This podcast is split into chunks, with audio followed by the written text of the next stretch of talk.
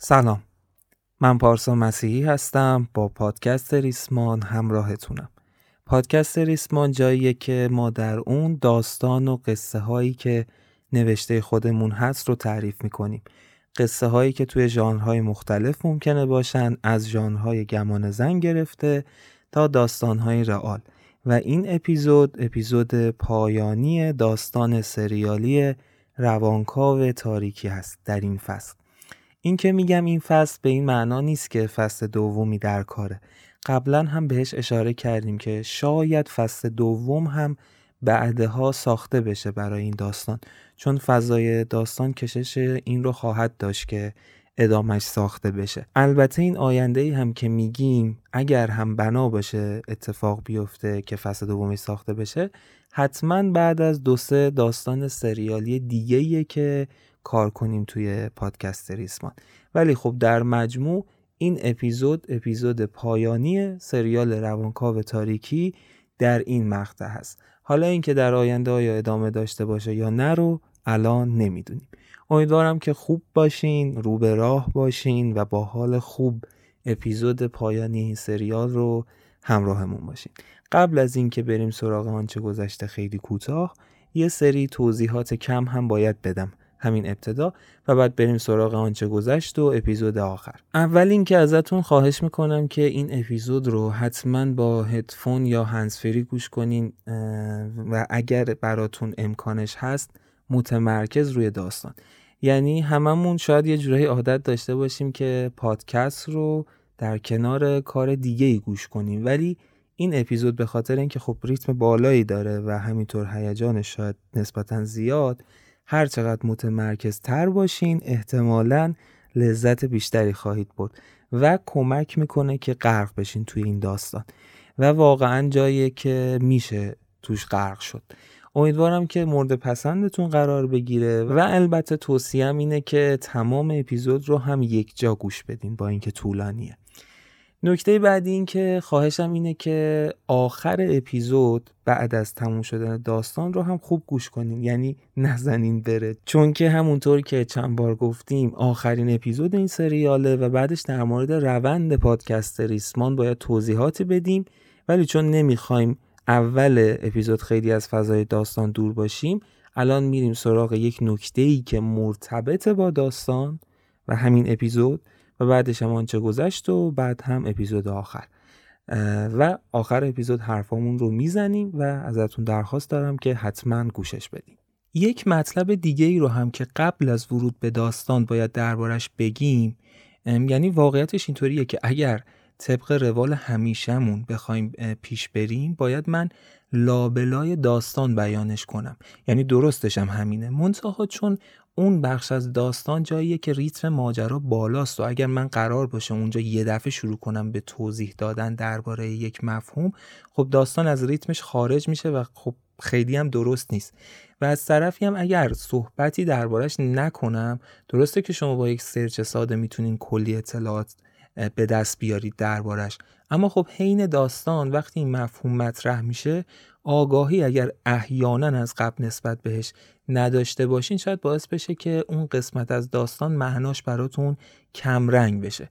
حالا اون چیزی که می‌خوایم دربارش یه کوچولو توضیح بدیم یک روش روان درمانی هست به اسم EMDR که کلمه EMDR یک کلمه مخففه به معنای حساسیت زدایی توسط حرکت چشم و پردازش مجدد و بیشترین کاربرد این روان درمانی برای PTSD یا اختلال استراب پس از سانه هست. توی یکی از اپیزودها یکم درباره این مفهوم PTSD توضیح دادیم و گفتیم یک سری اتفاقات وارد ناحیه آمیگدال یا هسته بادومی مغز میشن که همیشه تازه میمونن و اینها اگر خاطرتون باشه. برای اون مشکلات یک روان درمانی نوینی یک تکنیک نوینی به وجود اومده به اسم EMDR که بسیار هم اثر بخش و جوابده هست و کاربرد خیلی بالا و بازدهی بالایی داره. توی طول زمان خیلی کم اتفاقا. حالا ماجراش از چه قراره؟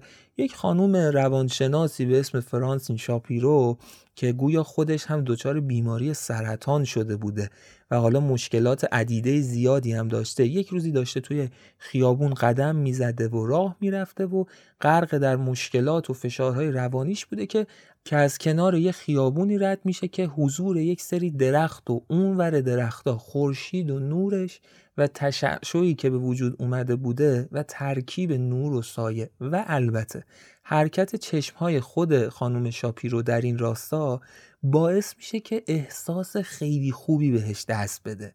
انگار که اون بار روانی از رو دوشش برداشته شده بود توی اون لحظات و دقایق.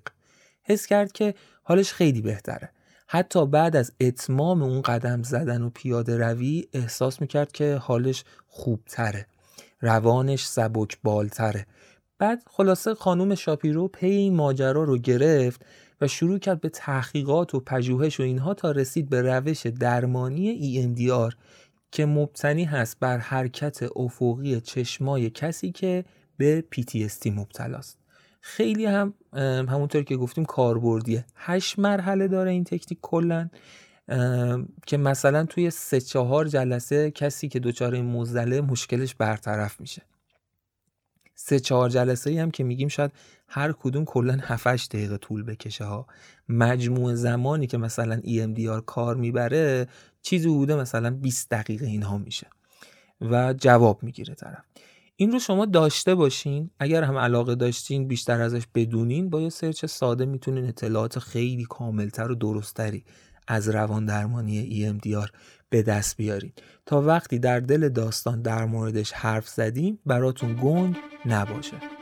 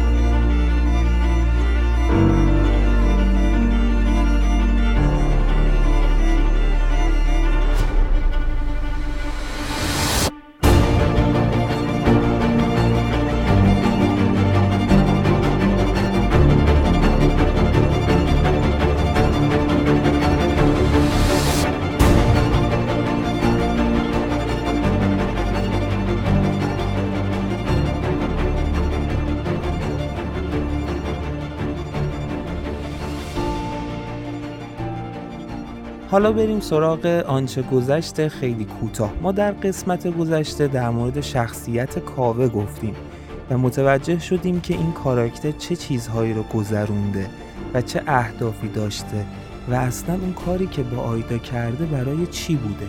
همه اینها برای رسیدن به رویاهاش بوده. برای اینکه بتونه یک فیلم خفنی از دید خودش بسازه در مورد پاراسایکولوژی. فهمیدیم که بسیار آدم خلاق و باهوشی بوده و فهمیدیم که بسیار خیال پرداز هم بوده و این رو هم متوجه شدیم که به پاراسایکولوژی هم مسلط شده بوده بر اساس اتفاقاتی که افتاده بود. که جزئیاتش رو تو قسمت قبل گفتیم و در نهایت رسیدیم به اون جایی که پگاه پیشش رفته بود بعد از خودکشی آیدا و بهش اعتراض می‌کرد که تو از اول می‌دونستی قراره این اتفاق بیفته. و اردلان باعث مرگ آیدا میشه که کاوه این رو قویا انکار می‌کرد و در نهایت جدال لفظی اینها به جایی رسید که کاوه به پگاه گفت که با هم میریم پیش اردلان سپه و اگر ردی از این باشه که اون در مرگ آیدا دستی داشته من تا پای جون میستم تا انتقام آیدا رو ازش بگیرم. حالا بریم سراغ اپیزود پایانی سریال روانکاو تاریکی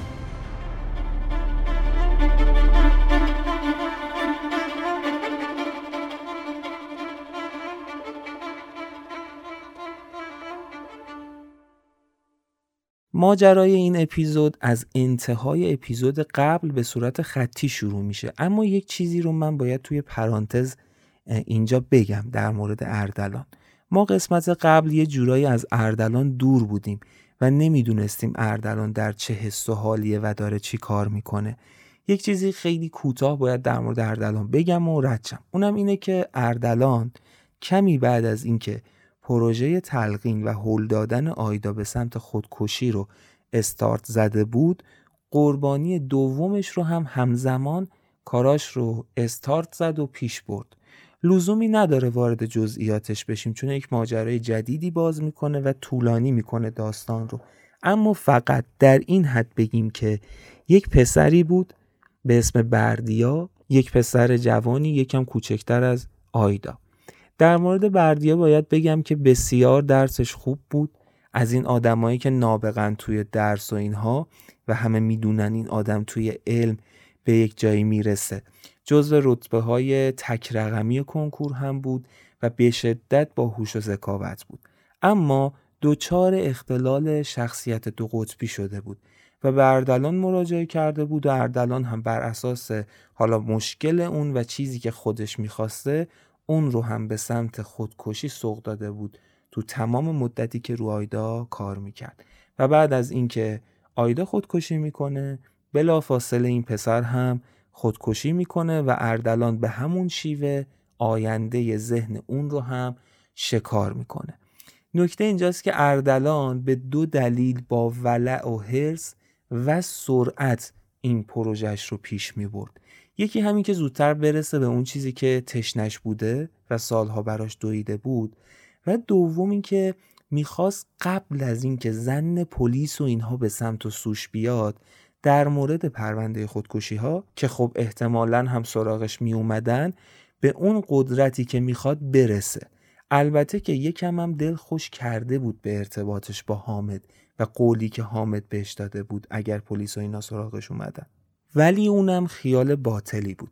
پرانتز رو میبندیم در مورد اردلان و میریم سراغ ماجرای اصلی و پگاه و کاوهی که بدون وقت گرفتن رفتن دم کلینیک اردلان و هر دو از ماشین کاوه پیاده شدند و پگاه زنگ کلینیک اردلان رو با انگشت اشارش فشرد.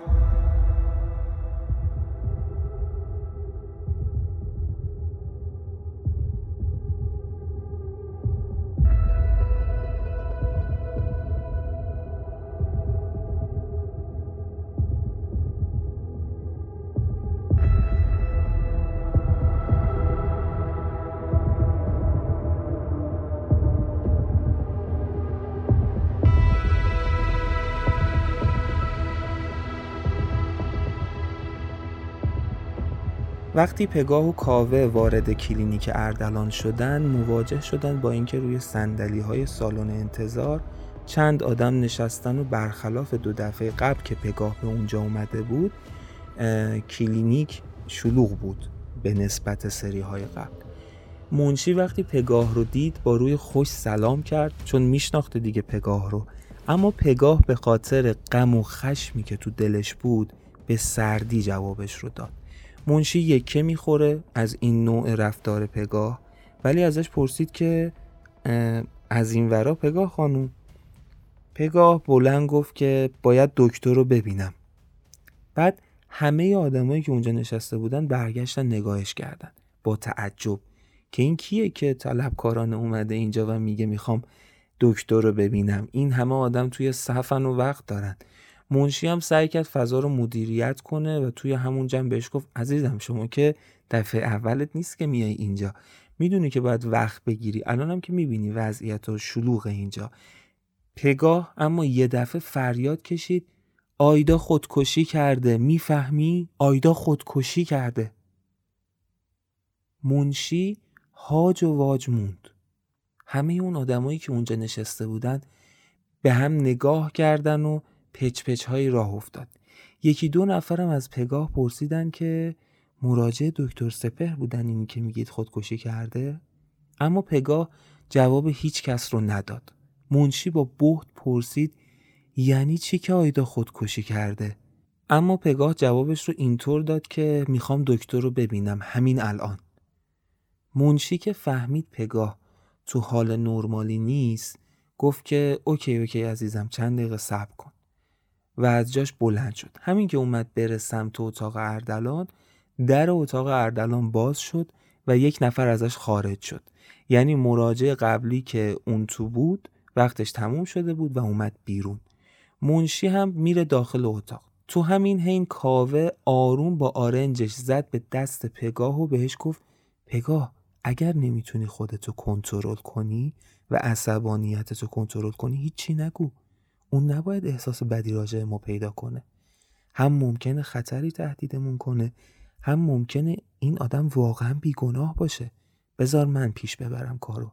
اگه نمی‌تونی خشمتو کنترل کنی بذار من پیش می‌برم کارو.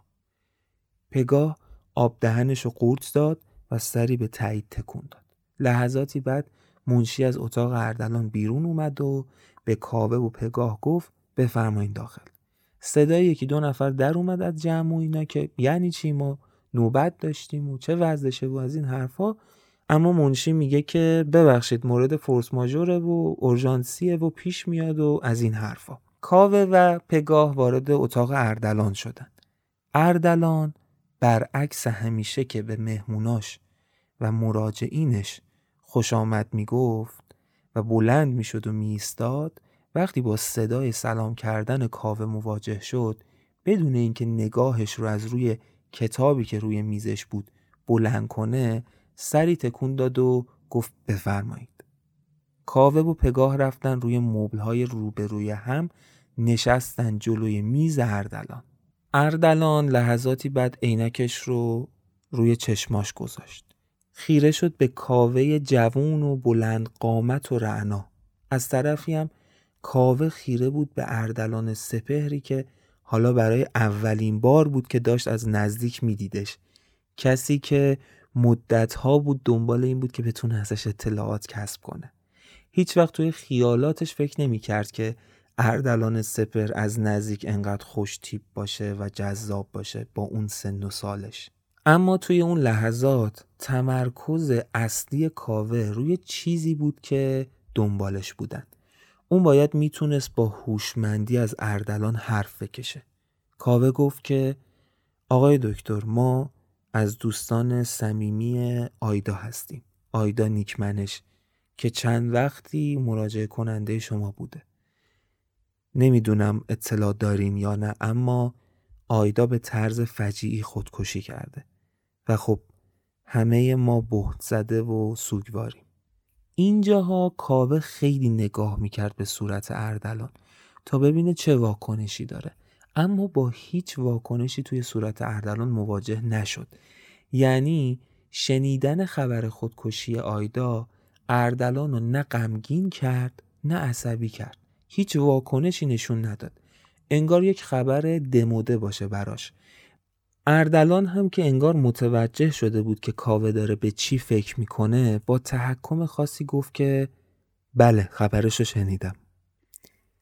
کاوه وقتی با این جواب مواجه شد حرفاشو اینطوری ادامه داد که حقیقتا ما یعنی من و پگاه که دوستان آیدا هستیم خب اینو می‌دونستیم که آیدا مدتیه پیش شما میاد. اومدیم پیش شما تا ببینیم شاید شما چیزی می‌دونین از آیدا که ما ندونیم. که چرا خودکشی کرده؟ اونم این خودکشی عجیب.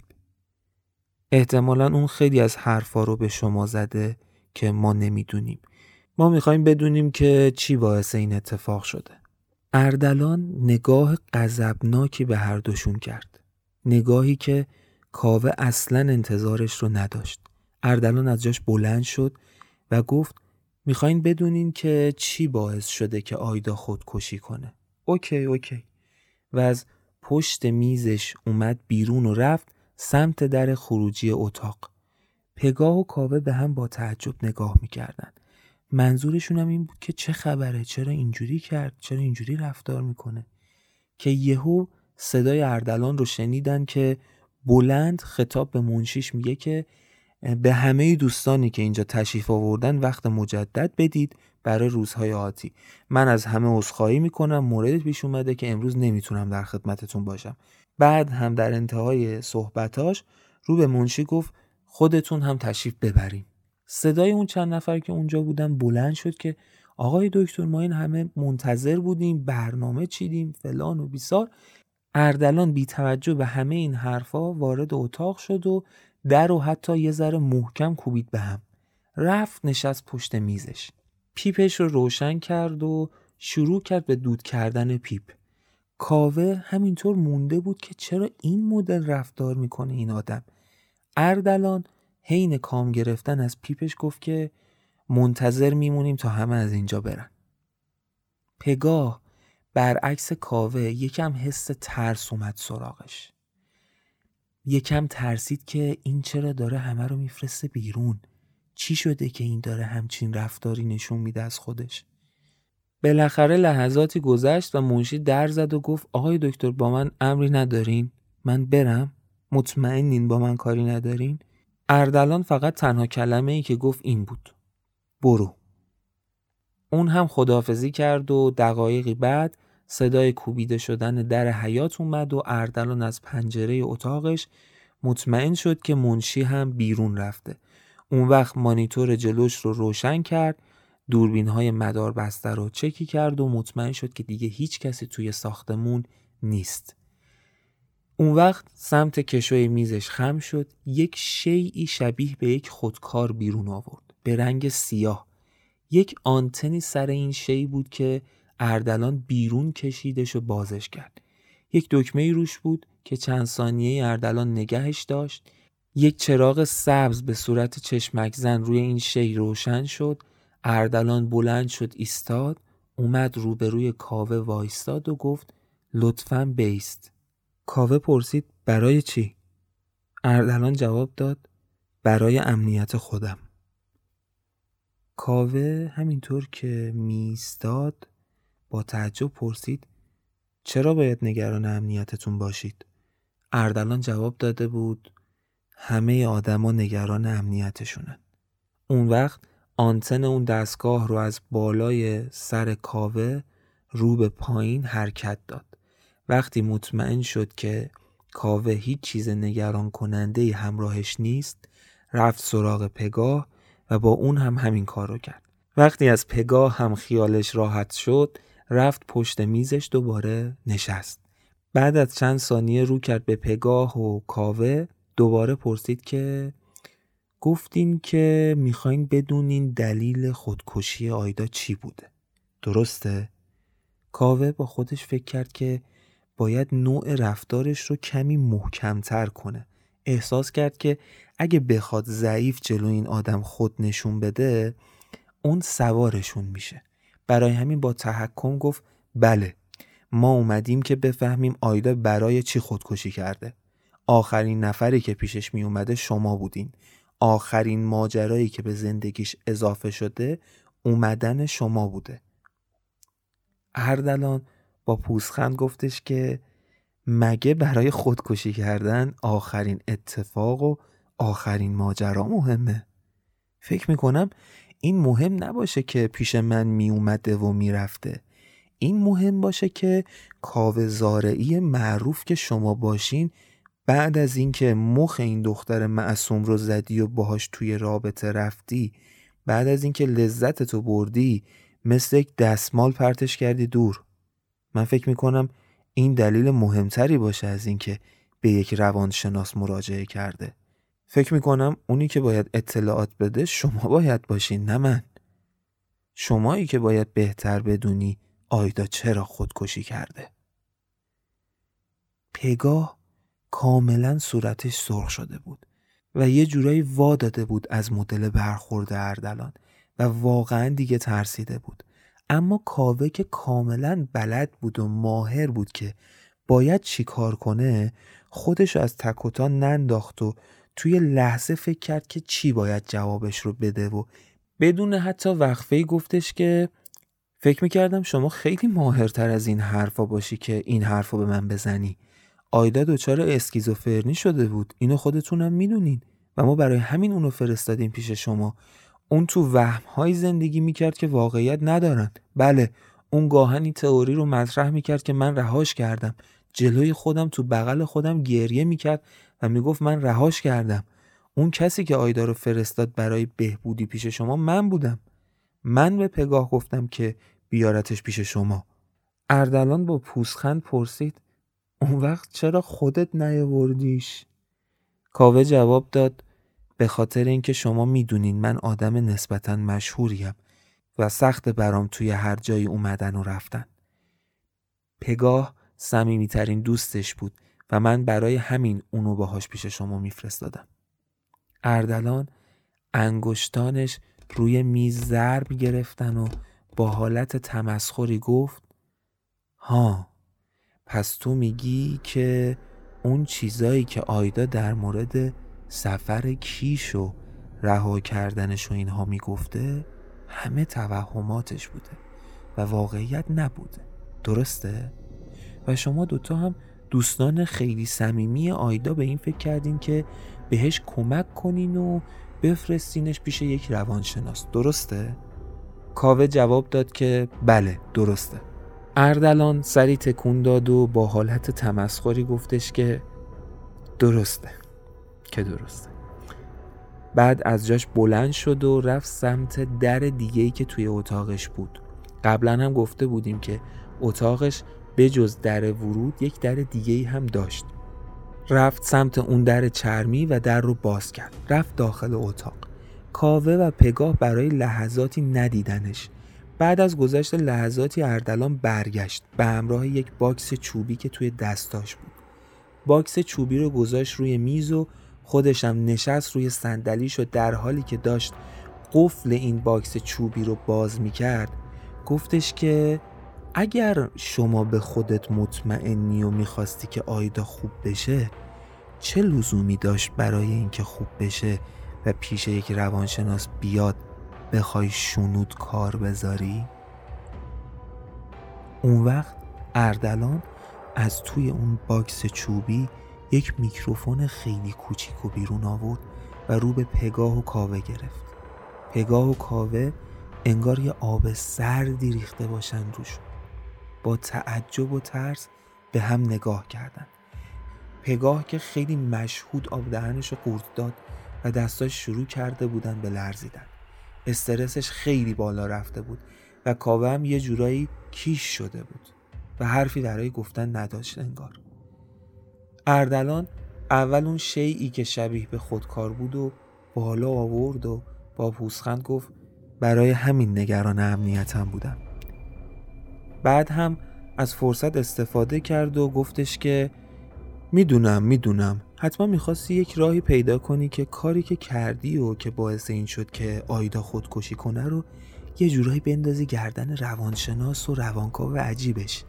کسی که سالها توی ایران نبوده و خیلی راحت میشه براش پرونده درست کرد. اما کور خوندی جوون. اردلان سپهر کسی نیست که امثال تو بتونن. بازیش بدن.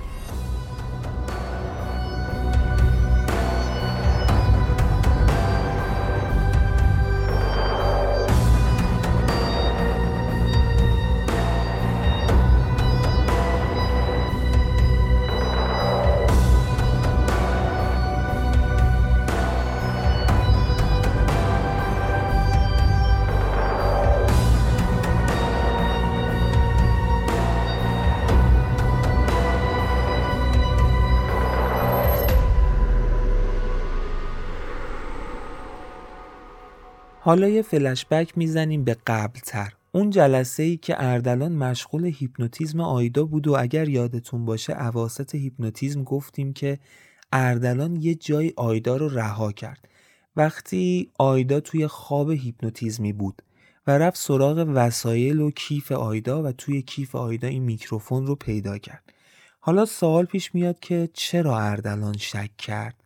اگر یادتون باشه توی همون سری که اردلان داشت آیدا رو هیپنوتیزم می‌کرد وسط اون خاطره ای که آیدا داشت مرور می‌کرد درباره شکنجه شدنش توی زندان و اینا اردلان شک کرد به طبیعی بودن این خاطره.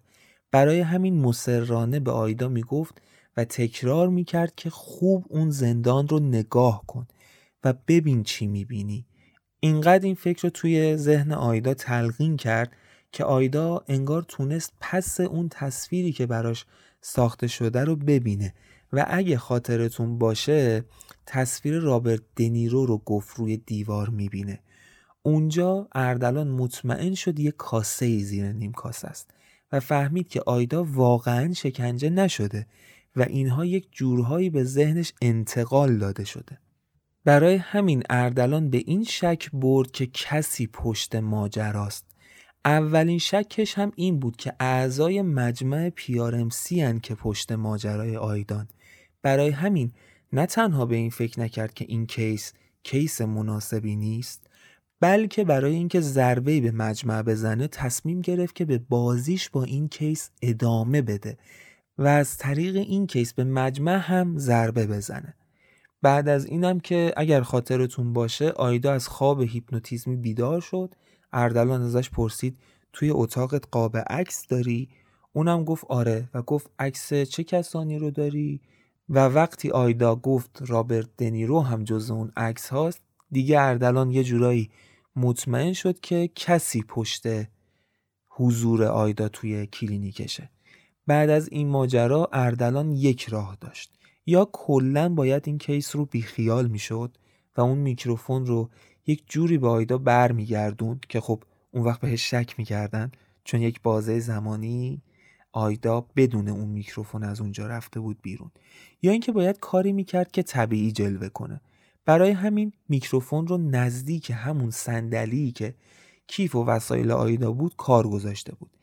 که این فکر تدایی بشه که میکروفون به طریقی از کیف آیدا حالا افتاده و توی دفتر اردلان سپره برای اینکه این فرضیه توی ذهن کسایی که پشت این ماجران تایید بشه اردلان خیلی عادی جلساتش رو ادامه می‌داد و اینکه صدای دفترش هم همیشه شنود می‌شد توسط خود کاوه. کاوه هم خب اولش وقتی فهمید میکروفون افتاده اونجا یه ذره شک کرد. ولی خب چند بار عقب جلو کرد چیز مشکوکی به نظرش نرسید. اردلان حتی بعد از اینکه اومده بود سمت کیف دقایقی رو سکوت می‌کرد که حتی اون زمانی که بین هیپنوتیزمش مکث انداخته طبیعی باشه. به علاوه اینکه شروع کرده بود به قدم زدن حین هیپنوتیزم. اینور اونور اتاق می‌رفت که حتی صداهای نزدیک و دور بودن برای کسی که داره شنود می‌کنه مشکوک نباشه. بعد از اون توی جلسات بعدی با اشخاص دیگه هم همین تاکتیک ها رو پیاده می‌کرد. نزدیک این صندلی که میکروفون کار شده بود می‌شد گاهی وسیله میذاشت روش که صداهایی هم نزدیک بیاد که برای اونا تدایی این بشه که اون میکروفون اونجا افتاده و اردلان خیلی عادی داره کارش رو انجام میده و تونسته بود همین کارم بکنه و کاوه به هیچ عنوان شک نکرده بود به اینکه اردلان متوجه حضور این میکروفون شده و فقط زمانهایی که آیدا قرار بود بهش مراجعه کنه وقتی آیدا وارد دفترش می‌شد و با همدیگه گفتگو می‌کردن میکروفون همونجا بود. اما وقتی شروع می‌کرد هیپنوتیزم آیدا رو معمولا اوایلش رو در مورد گذشته آیدا حرف می‌زد و بعد در مورد خاطراتش. آیدا هم لابلای صحبت های اردلان صحبت می‌کرد و خیلی طبیعی بود. از یه جایی به بعد اردلان سیستمش رو اینجوری کرده بود که ابتدا تو هیپنوتیزماش اطلاعات می‌گیره از مراجعش و بعد از اون فقط بهش تلقین می‌کنه. یعنی ابتدا هر دو صحبت می‌کنن هم اردلان هم مراجعش بعد فقط اردلانه که صحبت می‌کنه. دیگه اون کسی که توی عالم هیپنوتیزم فقط داره دریافت می‌کنه. که ما می‌دونیم از یه جلسه به بعد اردلان می‌خواست به آیدا تلقین افکار منفی کنه و ماجرای خودکشی و اینکه به حرف اردلان باید گوش بدی و اینها رو به ذهن آیدا تلقین کنه. و اونجا دیگه آیدا حرفی نمی‌زد. وقتی اردلان شروع می‌کرد به تلقین منفی دیگه آیدا حرفی نمی‌زد. و فقط اردلان بود که داشت تلقین می‌کرد. وقتی اونجایی می‌رسه که اردلان قراره بهش تلقین کنه تلقین های منفی این باکس چوبی رو می‌برد تو همون اتاق پشتی توی اون اتاقی که کسی نمی‌دونست توش چه خبره. میذاش جلوی یه اسپیکری که از قبل صدای خودش رو اردلان ضبط کرده بود. حالا تو اون اسپیکر چی پخش می‌شد؟ صدای اردلان که انگار داره به آیدا تلقین افکار مثبت می‌کنه و بعد در رو میبست. اونجا هم یه فضای آکوستیکی داشت که صدای بیرون داخل نیاد و صدای اونجا هم بیرون نیاد. و بعد میومد کنار آیدا و اون تلقینای منفیشو اعمال می‌کرد. یعنی وقتی کاوه شنود می‌کرد همه چی براش اوکی بود. حتی تلقینی رو میشنید که حالا اردلان سپر داره افکار مثبت به آیدا تزریق می‌کنه و همه چی براش خیلی خیلی طبیعی بود و کاوه به هیچ چیزی شک نکرده بود. اینطور بود که اردلان تونسته بود کاوه و پگاه رو بازی بده و حالا به زعم خودش به فکر خودش تونسته بود مجمع رو بازی بده. اردلان فکر می‌کرد این کارها از سمت مجمعه در صورتی که خب ما می‌دونیم اشتباه فکر می‌کرد. ما ماجرای کاوه رو اپیزود قبل کامل شنیدیم و غیر از اون هم نیست. حالا برمیگردیم تو همون صحنه همون جایی که اردلان میکروفون رو رو کرده و بهشون یه جورایی فهمونده که من می‌دونم کار شماست و کاوه گیت شده بود. اما اردلان توی اون لحظات وقتی مواجه شد با کاوه و پگاه یکم اصطلاحا به نظرش اینا کمتر از این می اومدن که عضو پیارمسی باشن. برای همین یک فرضیه هم توی ذهنش مطرح شده بود اردلان که نکنه اینا کلا از سمت و سوی دیگه ای هستن و از این کاری که کردن اهداف شخصی دیگه ای دارن. برای همین جوری داشت رفتار می‌کرد که بتونه از ریاکشن اینها متوجه بشه که آیا دنبال اهداف شخصی هن؟ و اگر هستن چیه اون هدف شخصی و یا اینکه عضو پیارمسی هن اردلان زل زده بود به کاوه تا ریاکشنش رو ببینه و ببینه چی کار می‌کنه تا چیزی دستگیرش بشه و درست توی همون لحظات کاوه مثل یک شطرنج باز کیش شده بود مبهود شده بود. حسابی ذهنش مشغول بود تا ببینه ایراد کجا بوده که اون چیزی متوجه نشده که اردلان سپهر داره بازیش میده. بعد انگار که تازه اون لحظه یادش اومده باشه که یک چیز غیر عادی وجود داشته. اون یادش اومد که تمام مراجعین دیگه اردلان کسایی که اردلان هیپنوتیزمشون می‌کرده بعد از تموم شدن هیپنوتیزم اون آدم بلند می شده و بعد با دکتر گفتگو می کرده و بعد از در خارج می شده. اما برای صدایی که از آیدا میشنیده همیشه یک چیز وجود داشته. یک چیز بوده. یک نوع تشکر و خدافزی که اونجا تازه فهمید که این همون صدا سازیه که اردلان کرده. یعنی اردلان از یکی از جلسات هیپنوتیزم که تفکرات خوب به آیدا انتقال داده بود و بعدش آیدا ازش تشکر کرده و رفته بیرون اون تیکه رو صداشو ضبط کرده بوده و گذاشته در انتهای تمام اون ویس های ضبط شده که از خودش ضبط می کرده و خداحافظی آیدا از اردلان و رفتنش بیرون از کلینیک همیشه یک شکل بود. اینجا بود که کاوه یه دفعه یادش اومد اون چیزی رو که اون تو مدت قبل نتونسته بود بفهمه. البته همین که توی اون شرایط تونست این رو یادآور بشه و یادش بیاد نشان از هوشش بود. منتها اون موقعی که باید این مورد دستگیرش می‌شد نشد. اینجا بود که کاوه یه ذره رو اومد. یه ذره انگار قدرتش بیشتر شد. دیدش بازتر شده بود. دو تئوری توی این حالت مطرح می‌شد. یا اینکه اردلان ریگی به کفشش نبوده و فقط فهمیده بوده که توی کیف آیدا شنود گذاشتن یا یه جای کار میلنگیده و اون صدا سازی کرده بوده. و با توجه به تکرار یک شکل نوع خداحافظی آیدا و البته رفتار عجیب اردلان با کاوه و پگاه کاوه تئوری دوم رو درست می‌دونست. و خواست که این رو به روی اردلان بیاره چون خود این رو نوعی ضربه می‌دونست به اردلان که یه جوری دستش رو رو کنه.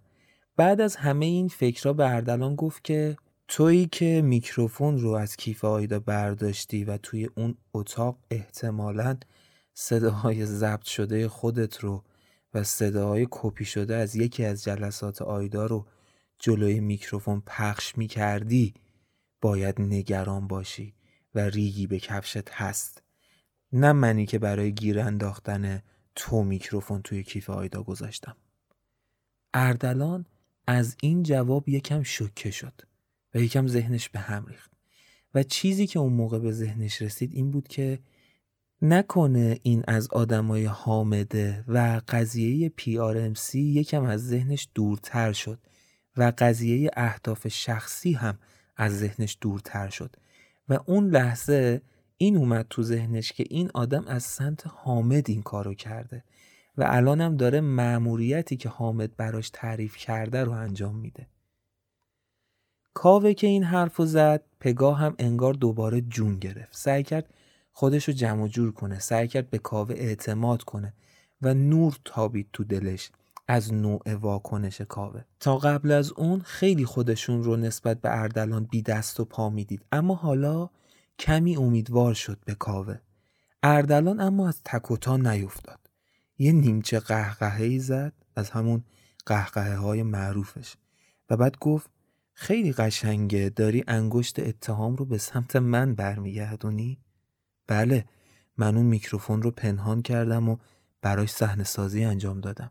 چون مطمئن بودم نیت شری پشتش خوابیده. مطمئن بودم شرورهایی مثل تو و این خانوم پشت سر آیدا حضور دارین و می‌خواین براش جهنم درست کنین که کرده بودین. و من می‌خواستم که نجاتش بدم با فریب دادن شما اما متاسفم که زور شما به زور من چربیده. کاوه اینجا از کوره در رفت و بلند شد محکم کف دستشو کوبید روی میز اردلان و یه جورایی چشم تو چشم اردلان دوخت و بلند گفت قبل از اینکه بیایم اینجا پگاه به من اصرار می‌کرد که همه چیز زیر سر توه اما من احمق باور نمی‌کردم. اما حالا مطمئنم کار کار خود کسافتته. تو آیدا رو قربانی کردی و حالا با دلیلای بچگانه می‌خوای گناه تو گردن ما بندازی؟ می‌خوای بندازی گردن من؟ وقتی پای پلیس وسط بیاد اون وقت معلوم میشه کی حرفاش لنگ می‌زنه. اردلان دوباره قهقهی سر داد. از جاش بلند شد. اون هم خیره به چشمهای کاوه. صورتش رو نزدیک صورت کاوه کرد.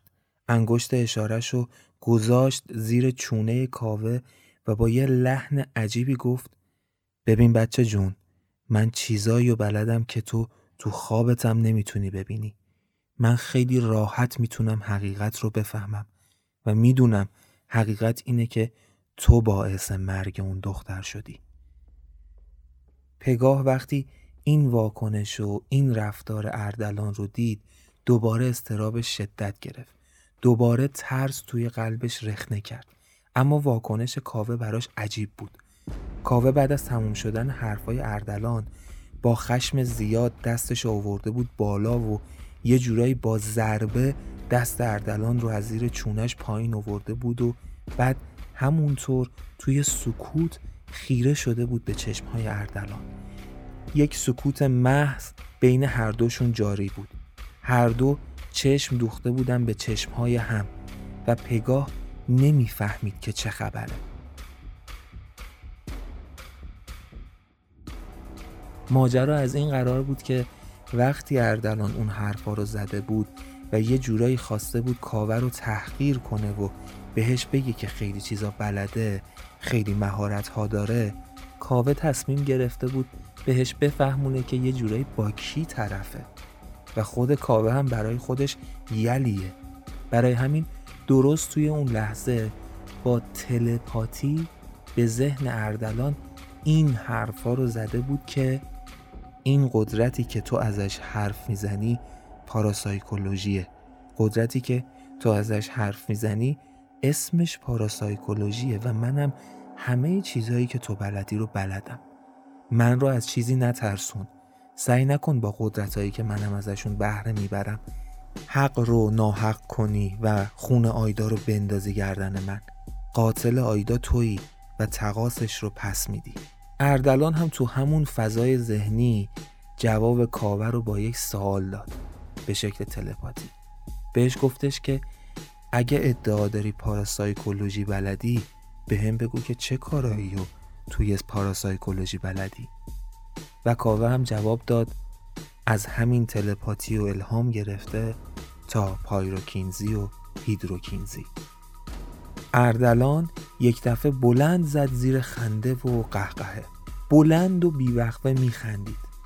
پگاه و کاوه از این واکنش اردلان تعجب کرده بودن و اردلان از کاوه فاصله گرفت و روی صندلیش نشست. دوباره پیپش را آتیش کرد و شروع کرد به کام گرفتن و همچنان به خنده هاش ادامه می‌داد و گفت پس حدسم درست بوده. پس تو عضو اون مجمعی قاطی اون عوضیایی. خوشحالم که شرایطی پیش اومده که می‌تونم انتقامم رو ازشون بگیرم. کاوه نفهمید منظور اردلان از مجمع چیه اما توی اون لحظه ها ترجیح داد سکوت کنه. نمی‌خواست با نفی کردن این قضیه باعث بشه تا اردلان از گفتن واقعیت دور بشه چون احساس می‌کرد اون مجمعی که اردلان ازش اسم برده یک جورایی نقطه ضعف برای اردلان و نمی‌خواست این موقعیت رو از دست بده. برای همین سکوت کرد تا ببینه چی پیش میاد. بعد تو همین افکار بود که اردلان کام عمیقی از پیپش گرفت و دوباره از روی صندلی بلند شد و جلوی کاوه و پگاه عرض اتاق رو می‌رفت و میومد می‌رفت و میومد بعد رو کرد به کاوه و گفتش که اصلا فکر کن من باعث مرگ آیدا شدم. فکر کن من کاری کردم تا آیدا خودکشی کنه. اون وقت چی کار می‌کنی؟ کاوه با تحکم گفت مطمئن باش انتقامش رو ازت می‌گیرم. اردلان دوباره خنده کرد و گفت تو می‌دونی آدمی با قدرت های من مدلی که شاید بشه از آدمای ساده انتقام گرفت روش جواب نمیده. تهش می‌خوای چیکار کنی؟ می‌خوای به پلیس بگی؟ مطمئن باش اونا نمی‌تونن چیزی رو ثابت کنن. مطمئن باش من قدرت این رو دارم که حتی روی ذهنیاتشون اثر بذارم. می‌خوای خودت من رو بکشی؟ بعید بدونم بتونی. من تنها یک راه جلوی پای تو می‌ذارم. یک راه که یه ورش برده و یک ورش باخت و این امکان رو به تو میدم که از خون آیدا دفاع کنی. و البته این فرصت هم بهت میدم که اگر به من باختی خون بیگناه دیگه مثل آیدا علکی هدر نشه.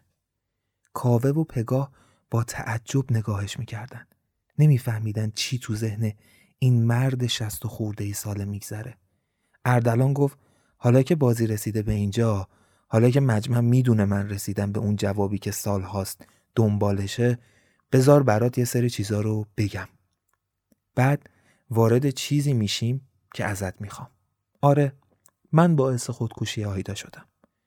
و جواب تغییر و دستکاری حافظه توی همین خودکشی ها نهفته است. من آینده ذهن آیدا رو مال خودم کردم. یعنی بذار اینطور برات بگم. آیدا یکی از اون کساییه که قربانی این دستاورد شده و هنوز یک نفر دیگه لازمه. من به تو این فرصت رو میدم تا بتونی از من انتقام بگیری. واقعا این فرصت رو بهت میدم. و حتی اگه به من باختی با فداکاری که کردی یه جورایی جلوی مرگ یک آدم دیگر رو می‌گیری. چون شما هر دوتون خوب اینو می‌دونین. حتی اگر من کاری کرده باشم که آیدا خودکشی کرده باشه شما بودین که باعثش شدین. چون شما با نقشه پلیدتون اون رو فرستادین پیش من و تو اومش کردین.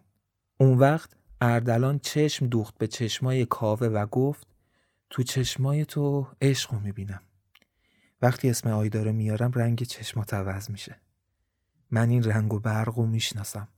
اگه می‌بینی من این جامو توی این راهم به خاطر ماجراهایی بوده که برای معشوق هم پشت سر گذاشتم.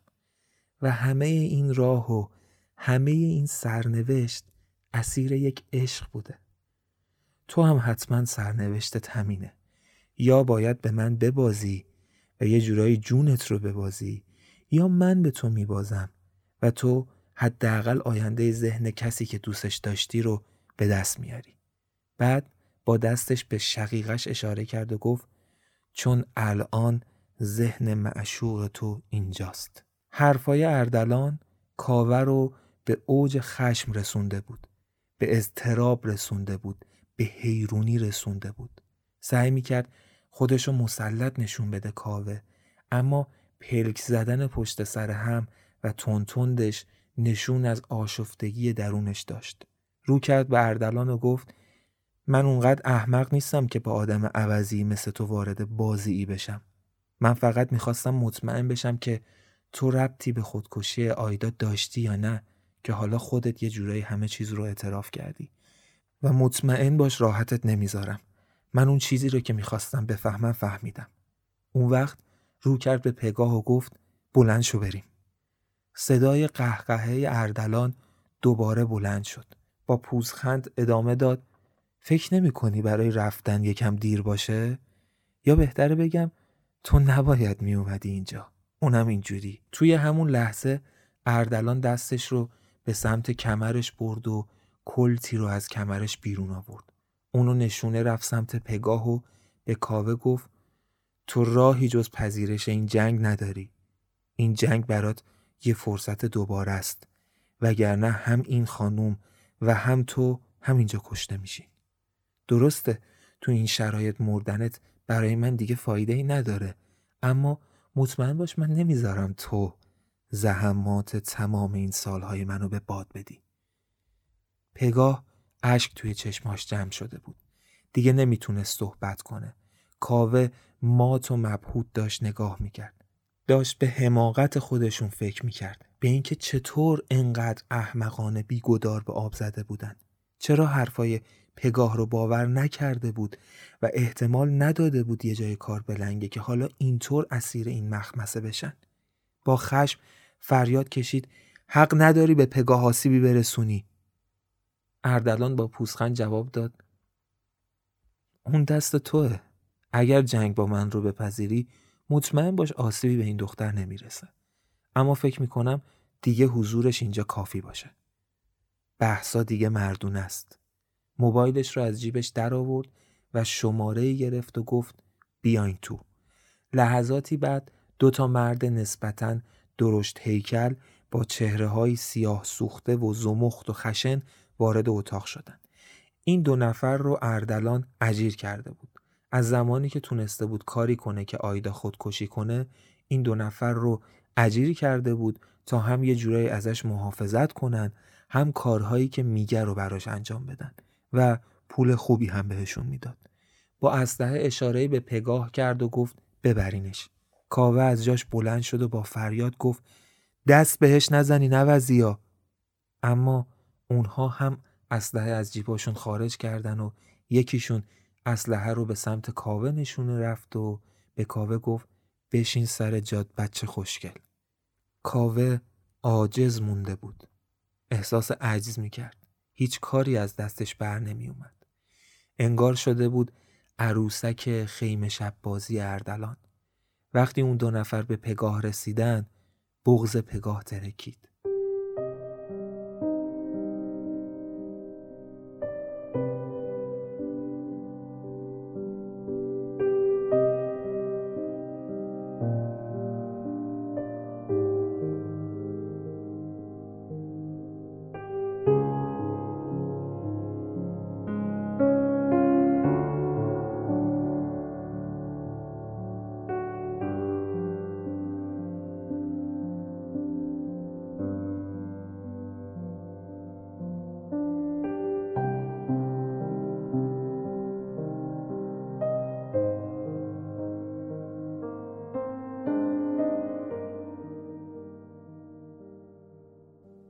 اولش با گریه و اشک از کاوه کمک می‌خواست. اما بعدش بهش التماس می‌کرد که نزار خونه آیدا پایمال بشه. و بعد رو به کاوه گفت کاوه من درک می‌کنم تو هیچ راهی نداری جز تن دادن به بازی که این حیوان میگه. ولی قسمت میدم. ازت خواهش می‌کنم.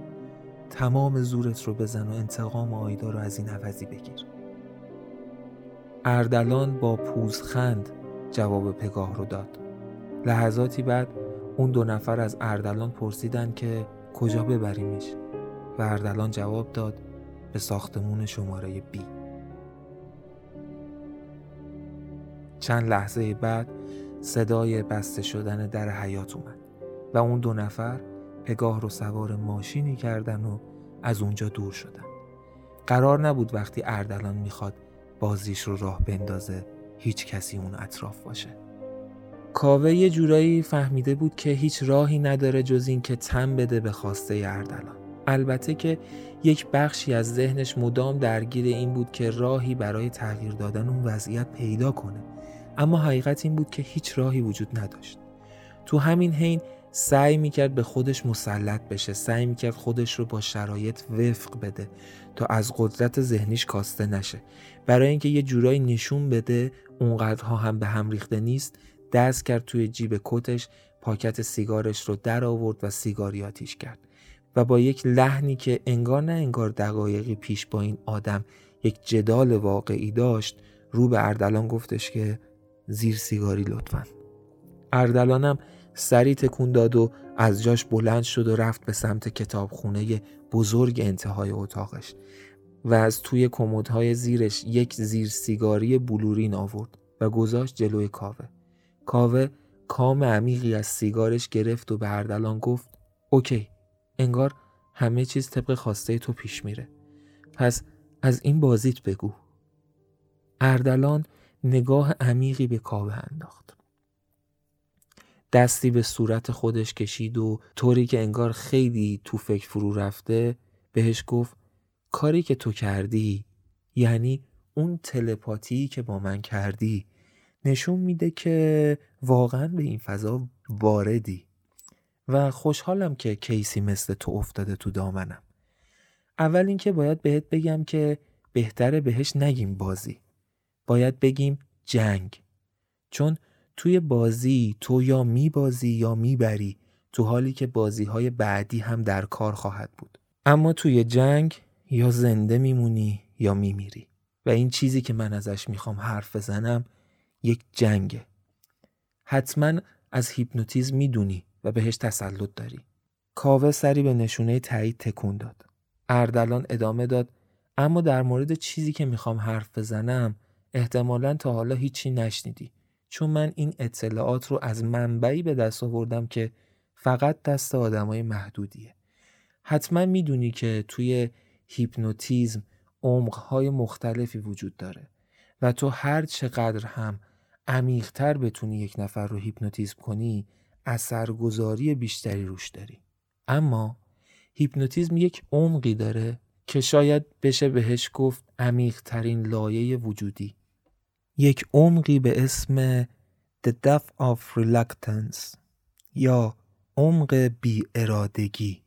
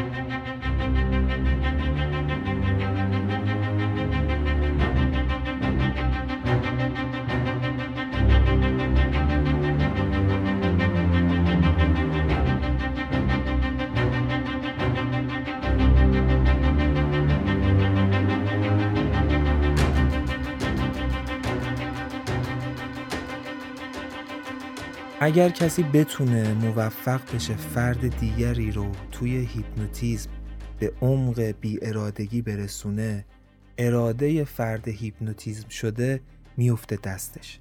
اما نکته اینجاست که رسیدن به عمق بی ارادگی طی یک فرایند هیپنوتیزم یک طرفه اتفاق نمیفته یعنی اینطور نیست که یک هیپنوتیزم کننده وجود داشته باشه و یک هیپنوتیزم شونده. عمق بیارادگی فقط توی حالتی به دست میاد که دو نفر برای رسیدن به این عمق از هیپنوتیزم توی فضای هیپنوتیزم با هم بجنگن. یک جنگ parapsychologic یک جنگ هیپنوتیزمی. من و تو هر دو مقابل هم قرار می‌گیریم. هر دو همزمان سعی می‌کنیم هم رو هیپنوتیزم کنیم و هر دو به خواب هیپنوزم فرو میریم. بعد از اون جایی بیدار میشیم که یک فضای ذهنیه. ما تو ذهن همدیگه ایم. اونجا که نه من می‌دونم چه خبره و نه تو می‌دونی چه خبره هر کس بتونه ذهن دیگری رو از بین ببره و شکستش بده به عمق بی ارادگی طرف مقابلش می‌رسه. هر چقدر بتونی به ذهن کسی که باهاش دوئل هیپنوتیزمی کردی بیشتر آسیب بزنی زودتر به عمق بی ارادگی می‌رسی. و تو این حالت انگار تو با ضربه زدن به ذهن حریفت تسلط اون رو اراده اون رو ازش می‌گیری و فتح می‌کنی و مال خودت می‌کنی. اگر توی این جنگ هیپنوتیزمی توی این دوئل هیپنوتیزمی تو بتونی من رو شکست بدی یه جورایی مالک ذهن من میشی و فقط کافی بعد از بیدار شدن از من کاری بخوای. من مثل یک جسم بیجان انجامش میدم. مثل یک مرده متحرک. کافیه به من دستور بدی یا فکر کنی من دارم کاری رو انجام میدم. بعد می‌بینی که من درست دارم همون کار رو انجام میدم که تو می‌خوای. مثلا اگه بخوای من از جام بلند میشم و میرم توی اون کتاب خونه و برای تو دنبال یک کتاب میگردم و پیداش می‌کنم و میارم من دقیقا همون کاری رو می‌کنم که ذهن تو می‌خواد. و اگر تو به من ببازی تو برای من همین کار رو خواهی کرد. اراده ذهن تو به دست من خواهد افتاد. من و تو با هم یک دوئل می‌کنیم. دوئل هیپنوتیزمی و هر کس بتونه به عمق بی ارادگی حریفش برسه ذهن اون یکی رو فتح کرده و مسلط شده بهش. کاوه که سیگارش تقریبا به فیلتر رسیده بود حریسانه آخرین کام رو محکمتر از همیشه گرفت و تو حالی که سیگار رو توی زیر سیگاری خاموش می کرد و نگاهش به خاکستر شدن آتیش سیگار بود به اردلان گفت تو دنبال چی هستی؟ گیرم که ما این کارو بکنیم و گیرم که من ببازم و تو ذهن منو فتح کنی و من رو توی هیپنوتیزم برسونی به عمق بیارادگی اون وقت چی گیرت میاد؟ اردلان خنده ای کرد گفت اشکالی نداره با اینکه می‌دونم عضو اون مجمعی با خودم عهد بسته بودم هیچ وقت ندارم هیچ جوره به دست آوردم دست پیدا کنین. اما حالا که قراره با هم دوئل کنیم و مطمئنم که این دوئل رو به من خواهی باخت بهت میگم. من گذشته ای رو گذروندم که یادآوریش همیشه برام عذاب بوده و هست. برای فراموش کردن اون گذشته و برای پیدا کردن عمر دوباره من نیاز به این داشتم که حافظم رو از آینده پر کنم. کارکرد حافظه اینه که تعلق به گذشته داشته باشه. وقتی تو می‌خوای به یاد بیاری چیزی رو به یاد میاری چیزی رو که مال گذشته است. تو هیچ چیزی از آینده هیچ وقت به یاد نمیاری. من هم همینطور و همه آدمای کره زمین هم همینطور. اما من می‌خواستم حافظم رو متعلق به آینده کنم.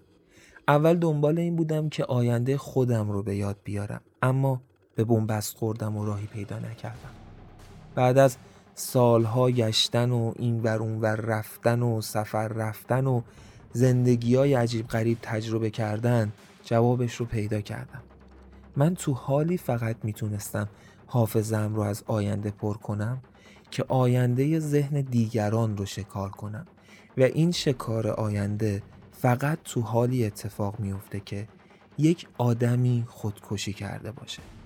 یعنی فقط آینده ذهن کسی رو میشه شکار کرد که داره خودکشی می‌کنه. چون اون داره آیندهش رو رها می‌کنه. من آینده ذهن دو نفر رو توی ذهنم دارم. اما وقتی این پازل کامل میشه که تونسته باشم آینده ذهن سه نفر رو شکار کنم. من توی این دوئل تو رو شکست میدم و وقتی تو به عمق بی ارادگی رسیدی و ارادت دست من افتاد بهت دستور میدم که خودت با دست خودت چشمات رو کور کنی و بعد خودت رو خلاص کنی. درست مثل آیدا. همونطور که آیدا خودکشی کرد.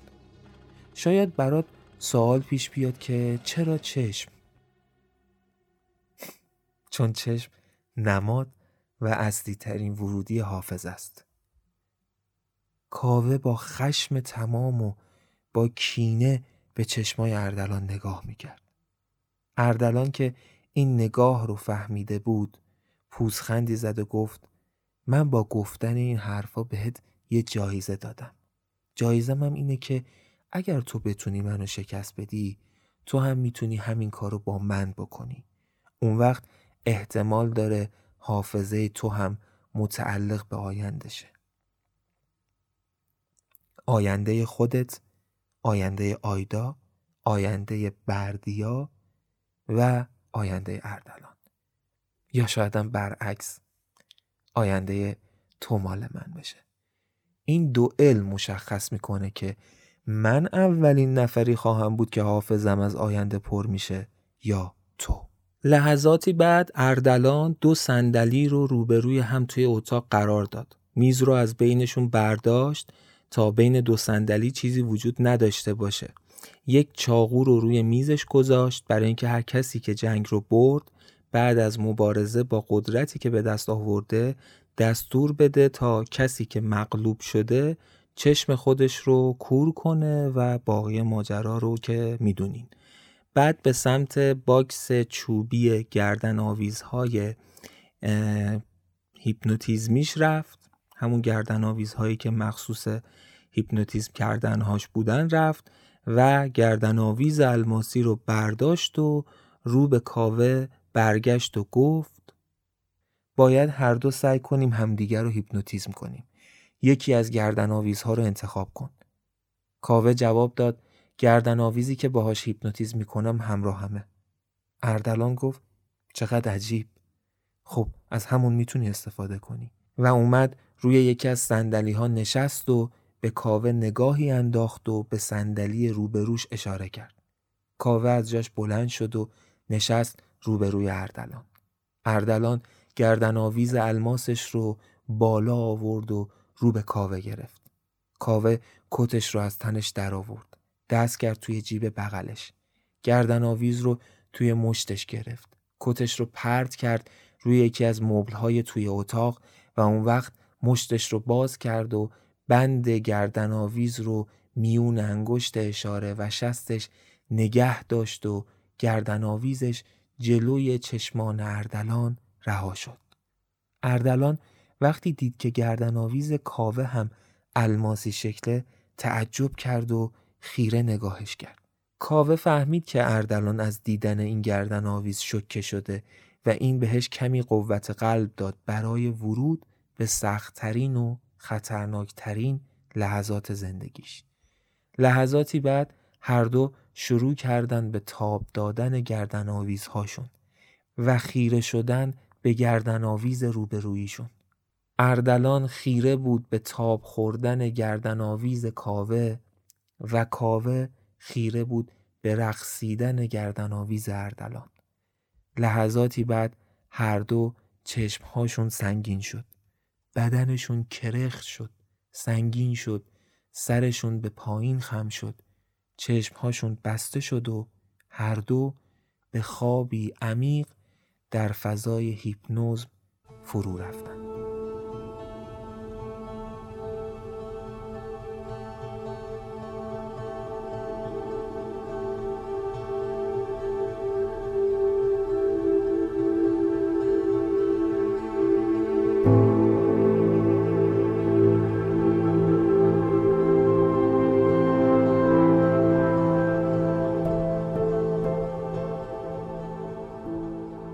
کاوه وقتی چشماش رو باز کرد یک حس گیجی و منگی عجیبی داشت. یه حسی مخلوط از خلصه و سنگینی و حتی هوشیاری. پر بود از تناقض. لحظاتی انگار چشماش فقط باز شده بودن و انگار اون اصلا متوجه نبود که کجاست و تو چه شرایطی قرار داره. چشماش جایی رو نگاه می‌کردن به جای خیره بودن اما کاوه نمی‌فهمید که چی رو داره می‌بینه. و انگار که به قول خودمون هنوز ویندوزش بالا نیومده بود. لحظاتی که گذشت چشمان کاوه انگار تونستن پیام رو به ذهنش برسونن.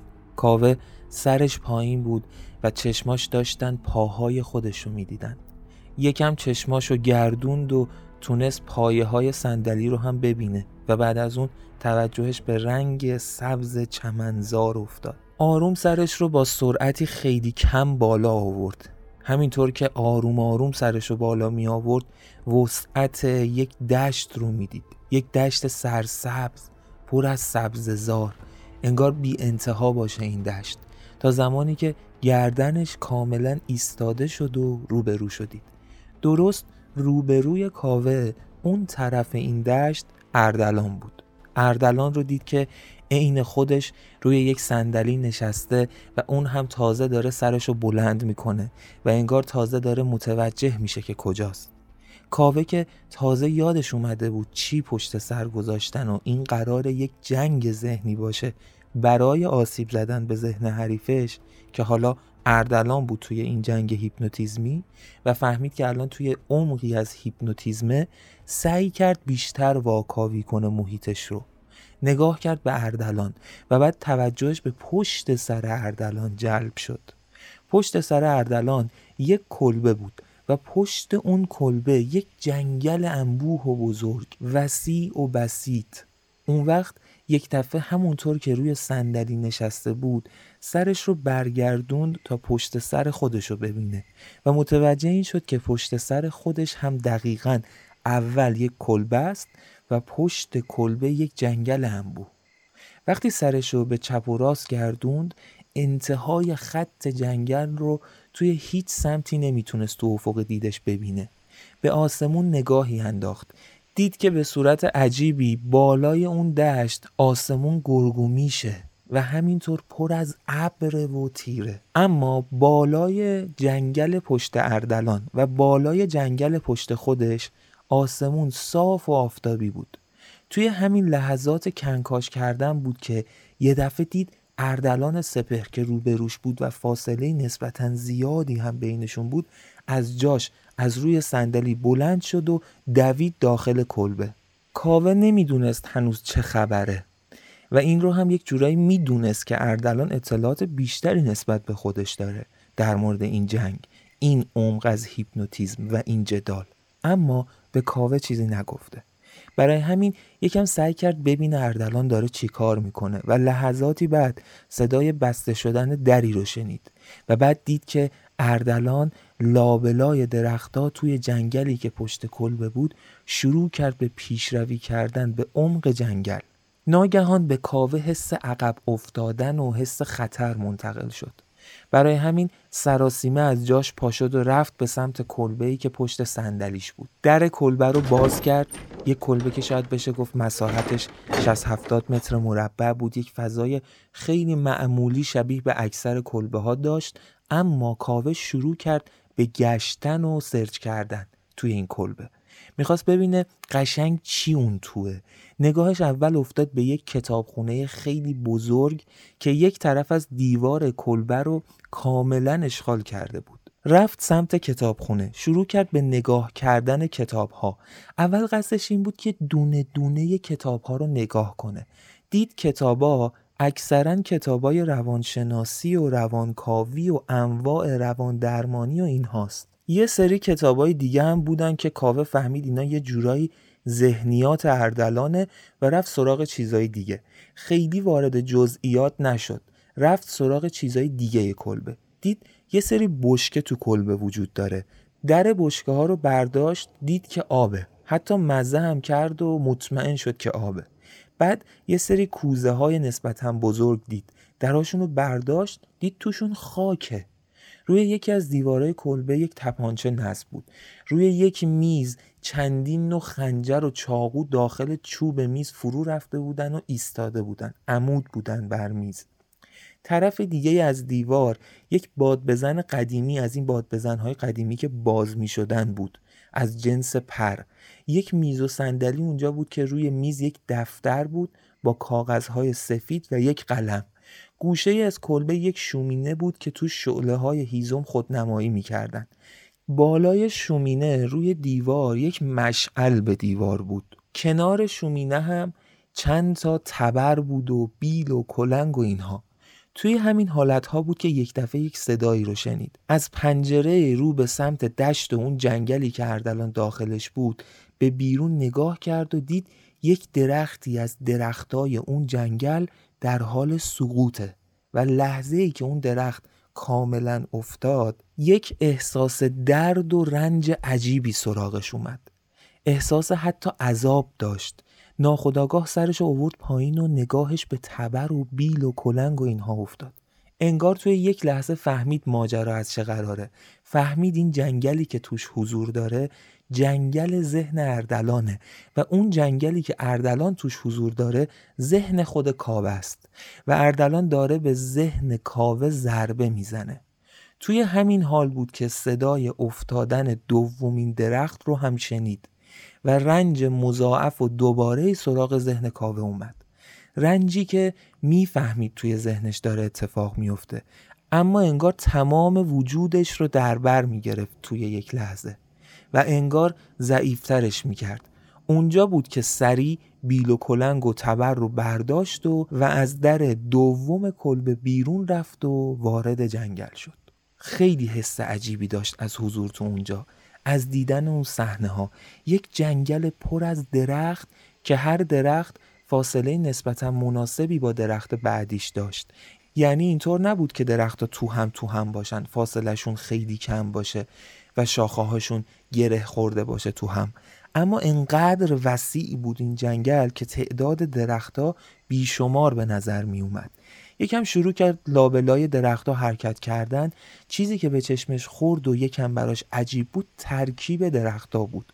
نوع درختها بود. یعنی با اینکه تقریبا درختها یک شکل بودن شکل واحدی داشتن. همشون شبیه به چنار بودن اکثرا اما شرایطشون یکسان نبود. انگار که بعضی درختها توی بهار باشن بعضی درختها توی تابستون باشن سرسبز و پربار بعضی درختها توی پاییز باشن زرد و خزون زده و بعضی درختها توی زمستون بیبرگ و بار و خشکیده. که اتفاقا توی اون جنگلی که داشت قدم می‌زد تعداد درختان زمستانی و پاییزی خیلی بیشتر از درختای تابستانی و بهاری بود. و این براش حس عجیبی ایجاد می‌کرد.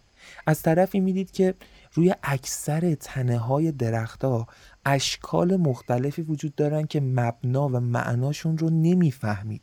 شبیهشون رو تا به حال ندیده بود.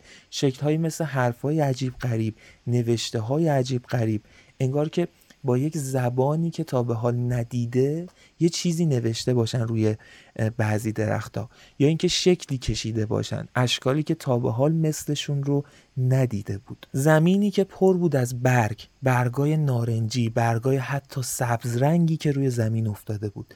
برگهای زرد رنگ پر بود از شاخه های افتاده و صداهای مرموزی که از توی این جنگل به گوشش می‌خورد. صدای افتادن درخت دیگه ای از جنگلی که اردلان توش بود به گوشش رسید و انگار به خودش اومده باشه کاوه که نباید وقت رو از دست بده. بیل و کلنگا رو انداخت زمین و با تبر شروع کرد به ضربه زدن به اولین درختی که نزدیکش بود. به یک درخت پاییزی. ضربه می‌زد و صداش بلند می‌شد. با اربده دستشو می‌برد بالا با شتاب برمیگردوند و تیزی تبر رو به تنه درخت میکوبوند و دوباره با اربده این رو از تنه درخت می‌کند بیرون می‌برد بالا میکوبوند به همون جای قبلی و انرژی شدیدی ازش می‌گرفت این کار. نه اینکه صرفا این کار کار انرژی برنده ای باشه کما اینکه هست. اما توی اون فضا این کار خیلی سختتر نمود پیدا کرده بود. خیلی انرژی عجیب غریبی ازش می‌گرفت. درخت اول رو که انداخت یک حس خوشحالی اومد سراغش. احساس اینکه تونسته به اردلان ضربه اول رو بزنه. براش امید بخش بود. بیوقفه رفت سراغ درخت دوم. تبر رو برد بالا و شروع کرد به کوبیدن. ضربه اول ضربه دوم ضربه سوم. همینطور پیش می‌رفت تا شکافی که در تنه درخت ایجاد شده تا انتهای قطر درخت ادامه پیدا کنه و بعد از لحظاتی درخت خم بشه و به زمین کوبیده بشه. اما درست توی همین لحظه صدای افتادن درخت دیگهی توی جنگلی که اردلان توش بود به گوشش رسید و انگار دوباره یک درد و رنج خیلی زیادی اومد سراغش. یک تصویری هم انگار از جلوی ذهنش رد شد که براش آشنا بود. اما به یاد نیاورد چیه. متوجه نشد که چیه. و این رنج باعث شد که حتی نتونه تبر رو از زمین بلند کنه. رنج شدیدی به ذهن و وجودش القا شده بود. از درد چشمهاشو بسته بود. سرش رو بلند کرد و رو به آسمون فریادی کشید. چشماشو که باز کرد دید که روشنایی آسمون داره جای خودشو به ابرای سیاه و تیره میده که به سمت جنگلی که توش بود می اومدن یأس و ناامیدی توی وجودش چند برابر شد. اما براش عجیب بود که دقیقا خودش و اردلان دارن یک کار رو انجام میدن. هر دو دارن یک درختی رو میندازن. اما خود کاوه انقدر تحت تاثیر این رنج قرار گرفته بود که یک زمانی رو یک دقایقی رو نمی‌تونست دست به تبر بشه و به درخت ضربه بزنه. از طرفی هم می‌دید که ابرای سیاه دارن میان به سمتش و روشنایی بیشتر از قبل به سمت مخالف میره و می‌فهمید که این اومدن ابرا و تیرگی آسمون به سمتش یه جورایی مثل یک نشون شومه نشون باخته. اما اردلان انگار نه انگار که ضربه ای بهش وارد شده باشه و صدای ضربه زدن و تبر زدنش به تنه درخت بعدی به گوش کاوه می‌رسید. اول فکر کرد شاید این یک مورد استثنا بوده. بعد از دقایقی دوباره کار رو ادامه داد. رفت سراغ درخت بعدی و شروع کرد به زدن. درخت افتاد. اما دید اردلان از کار نیستاده. چند دقیقه بعد یک درختی از جنگلی که اردلان توش بود افتاد به زمین و لحظاتی بعد دوباره یک احساس رنج شدیدی به کاوه القا شد و کاوه باز هم نتونست برای دقایقی هیچ کاری انجام بده. چند بار دیگه این اتفاق افتاد تا کاوه مطمئن شد که یک جای کار میلنگه. اردلان یک کاری رو داره انجام میده که کاوه بلدش نیست.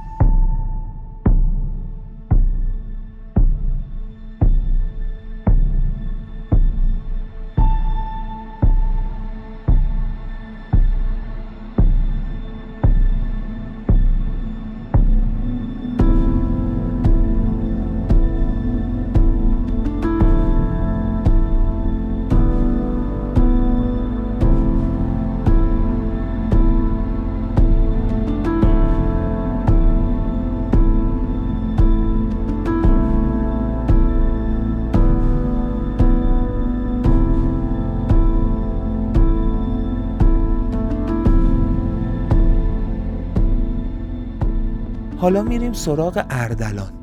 درست مثل کاوه از لحظه‌ای که چشم باز کرده بود اون دشت رو دو کلبه رو دو جنگل روبروی هم رو دیده بود و آسمونی که گرگومیش بود و سیاهیش به سمت کسی می‌رفت که به سمت تباهی داره میره و تابندگی و درخشندگیش به سمت کسی که در حال پیروزیه. اردلان کمی دیرتر از کاوه وارد اون فضا شده بود. دلیلش هم این بود که خب خودش هیپنوتیزمگر ماهرتری نسبت به کاوه بود و خیلی سریعتر تونسته بود کاوه رو هیپنوتیزم کنه. ولی کاوه به اندازه اون متبحر نبود و حتی اردلان یه جورایی مجبور شده بود با خود هیپنوتیزمی هیپنوتیزم کاوه رو ادامه بده و وارد این فضا بشه. وقتی چشماشو باز کرده بود و خودش رو توی اون فضا دیده بود انگار همه چیز براش آشنا بود. اردلان تجربه جنگ هیپنوتیزمی بر سر عمق بی ارادگی رو نداشت. اما از قبل می‌دونست که احتمالا توی این جنگ چه خبره. اون قبلا توی اون کتابی که نوح بهش داده بود در مورد جنگ هیپنوتیزمی برای عمق بیارادگی خونده بود. می‌دونست که ذهن آدما توی این جنگ شبیه به یک چیزی میشن. شاید اگر کسی چندین بار تجربه کنه این جنگ رو شاید اینو متوجه بشه که هر بار ذهن تبدیل به یک چیزی میشه تبدیل به یک نمادی در میاد و این بار برای اردلان و کاوه این جنگ به نماد جنگل در اومده بود. ذهنهاشون شبیه به یک جنگل بود که بیراه هم نیست. شاید ذهن همه ما زمین حاصلخیزی باشه که کاشت هر فکر و خیالی کاشت هر اتفاق و تجربه زیسته‌ای و کاشت هر اطلاعات و ورودی و دیتایی یک درخت پربار رو توی ذهن ما به وجود بیاره. اردلان می‌دونست که اون جنگل پشتش جنگل ذهن کاوه است و می‌دونست که برای پیروزی باید با تمام وجود تلاش کنه که اون جنگل رو از بین ببره و به کاوه که در طرف دیگه این ماجرا بود ضربه بزنه. انقدر ضربه بزنه که اون تسلطش رو به ذهنش از دست بده و خودش به اون جنگل یعنی خود اردلان به اون جنگل و به اون ذهن مسلط بشه تا بتونه بعد از پیروزی در جنگ هیپنوتیزمی وقتی که اراده کاوه رو به دست آورد به کاوه دستور بده تا خودکشی کنه. و بعد هم توی لحظات احتضار و لحظه افتقادش آینده ذهن آخرین قربانیش رو هم شکار کنه و حافظهش رو از آینده پر کنه و به اون چیزی برسه که همه این سالها دنبالش بود. اردلان وارد کلبه شد و نگاهی خیلی سریع به کلبه انداخت. تقریبا همه اون چیزهایی که تو کلبه اونور بود تو کلبه اینورم بود. از باد بزن و بشکه های آب و کوزه های خاک و تپانچه و خنجرها گرفته تا دفتر قلم و کتابخونه.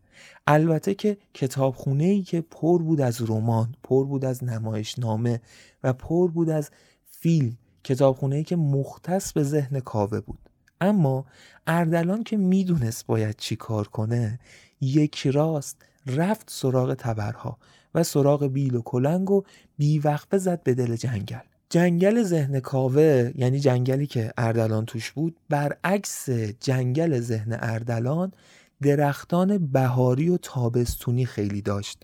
رنگ جنگل رنگ سبز بود رنگ قالب رنگ سبز بود.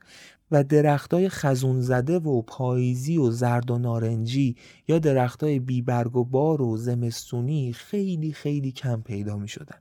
اما اردلان کارش رو بلد بود اون می‌رفت سراغ درختان تنومندتر درختان درشت هیکلتر چون می‌دونست این درختها درختای مهمتری و شروع کرد به ضربه زدن به اولین درخت تنومند سرسبزش ضربه زد و ضربه زد و ضربه زد.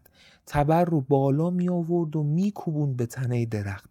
دو دستش رو به دسته تبر گرفته بود و تمام زورش رو توی بازوهاش جمع کرده بود و تو حالی که دستاش زاویه 90 درجه با بدنش داشت دستهاشو به عقب می برد و با حرس می کوبوند به تنه درخت.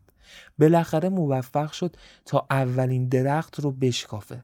اما اون کاری که در ادامه کرد کاری که کاوه بلدش نبود این بود که بعد از اینکه درخت افتاد اردلان درخت رو رها نکرد. اردلان دوباره با تبر میافتاد به جون کنده باقی مونده از درخت. از وسط میشکافت و با کلنگ به جون ریشه درخت میافتاد. با بیل خاکها رو کنار می‌زد تا برسه به انتهای ریشه اون درخت. وقتی رسید به انتهای ریشه یک دونه سپید رنگی رو پیدا کرد. دونه رو آورد بیرون. لبخند زد. کف دستش گرفته بود دونه رو.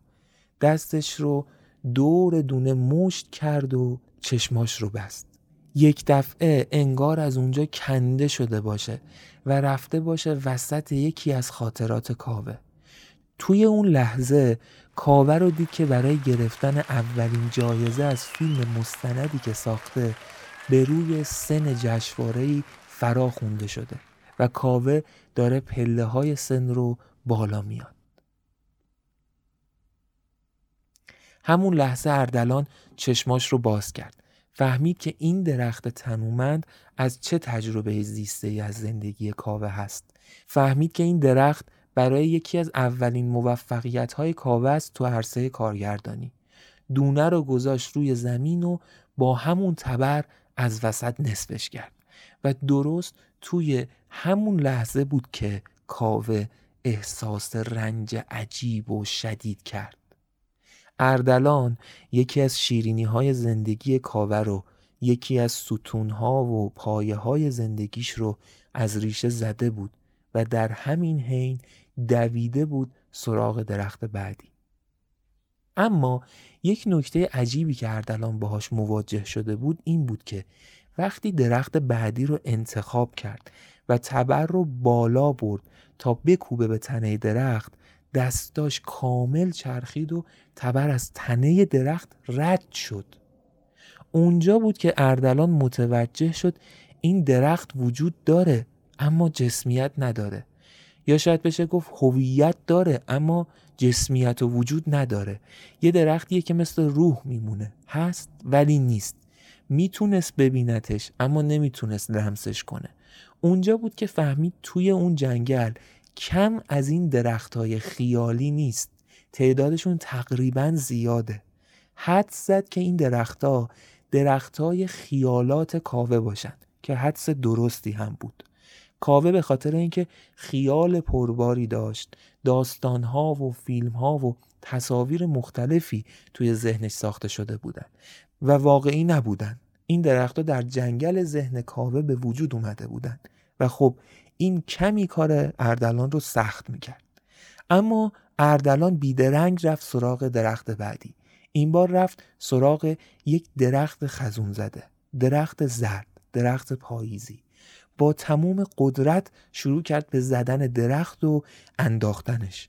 وقتی به دونش رسید و دونه رو مشت کرد توی دستش و چشماشو بست توی همون لحظه ماشینی رو دید که توی حرکت یک دفعه صدای مهیبی واردش میشه. شیشه های ماشین تماما خورد میشن و به طرف سرنشینان ماشین انگار هجوم می‌برن. بدنه ماشین به سمت داخل فرو میاد. و پسر بچه کوچیکی رو روی صندلی عقب می‌بینه که از ترس زبونش بند اومده.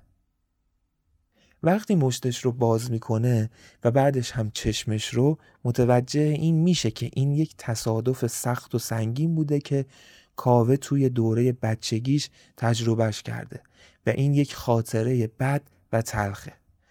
اردلان این دونه رو برعکس دونه قبلی از بین نبرد و یک جایی نگهش داشت و به کارش ادامه داد.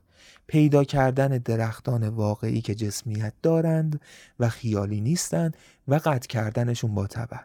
اگر مربوط به یک خاطره خوبن از بین می بردشون که درست توی اون لحظه یک رنج عجیب به کاوه تزریق می شد و اگر مربوط به یک اتفاق بد بودن میذاشتشون کنار همون دونه های دیگه ای که مرتبط با اتفاقات بد زندگی کاوه بودن و با سرعت هرچه تمامتر این کارها رو ادامه می‌داد. یک طوری هم رفتار می‌کرد و بین این درختان میپیچید که انگار داره دنبال چیزی میگرده. انرژی زیادی هم ازش رفته بود اما اردلان یه فرقی با کاوه داشت. اردلان با یک شوقی داشت این کار رو انجام می‌داد. شوق اینکه بعد از اتمام این جنگ به هدفش می‌رسه به اون چیزی که سالها براش دوندگی کرده و این باعث می‌شد که پرتلاشتر ظاهر بشه و البته که می‌دونست دنبال چیه. درختان رو می‌زد و می‌زد و میشکافت و دونه های خاطرات خوب رو از بین می برد و دونه های خاطرات بد رو جمع می کرد و حرکت می کرد بین این درختها تا اینکه بالاخره اون چیزی رو که می‌خواست پیدا کرد. رسید به یک چاه. یک چاه عمیق و تاریک. اون توی کتاب نوح خونده بود که همونطور که مغز ناحیه آمیگدال یا هسته بادومی داره همون چیزی که تو اپیزودهای قبل ازش گفتیم در مورد اینکه سوانه و حوادث ناگوار در مغز آدم اونجا حبس میشه و باعث رنج آدمی میشه ذهن هم یک همچین چیزی داره. جایی که غمها و قصه ها و سوانه و حوادث توش تلمبار میشن و ورود سانحه و ورود حادثه و ورود اتفاق تلخی به اونجا باعث درد و رنج مضاعف و چند برابر میشه حتی. توی کتاب نوح خونده بود که این هسته بادوم یا این ناحیه آمیگدال در ذهن چیزی شبیه به یک تاریکی عمق داره. و الان اردلان تونسته بود تاریکی عمقدار ذهن کاوه رو پیدا کنه. یک چاه. اونجا بود که دوید به سمت همون جایی که تمام اون دونه های درختان اتفاقات بد رو کنار هم چیده بود. همه اون دونه ها رو توی دستاش گرفت و دوید به سمت چاه و توی یک لحظه همشون رو ریخت در چاه تاریک عمقدار.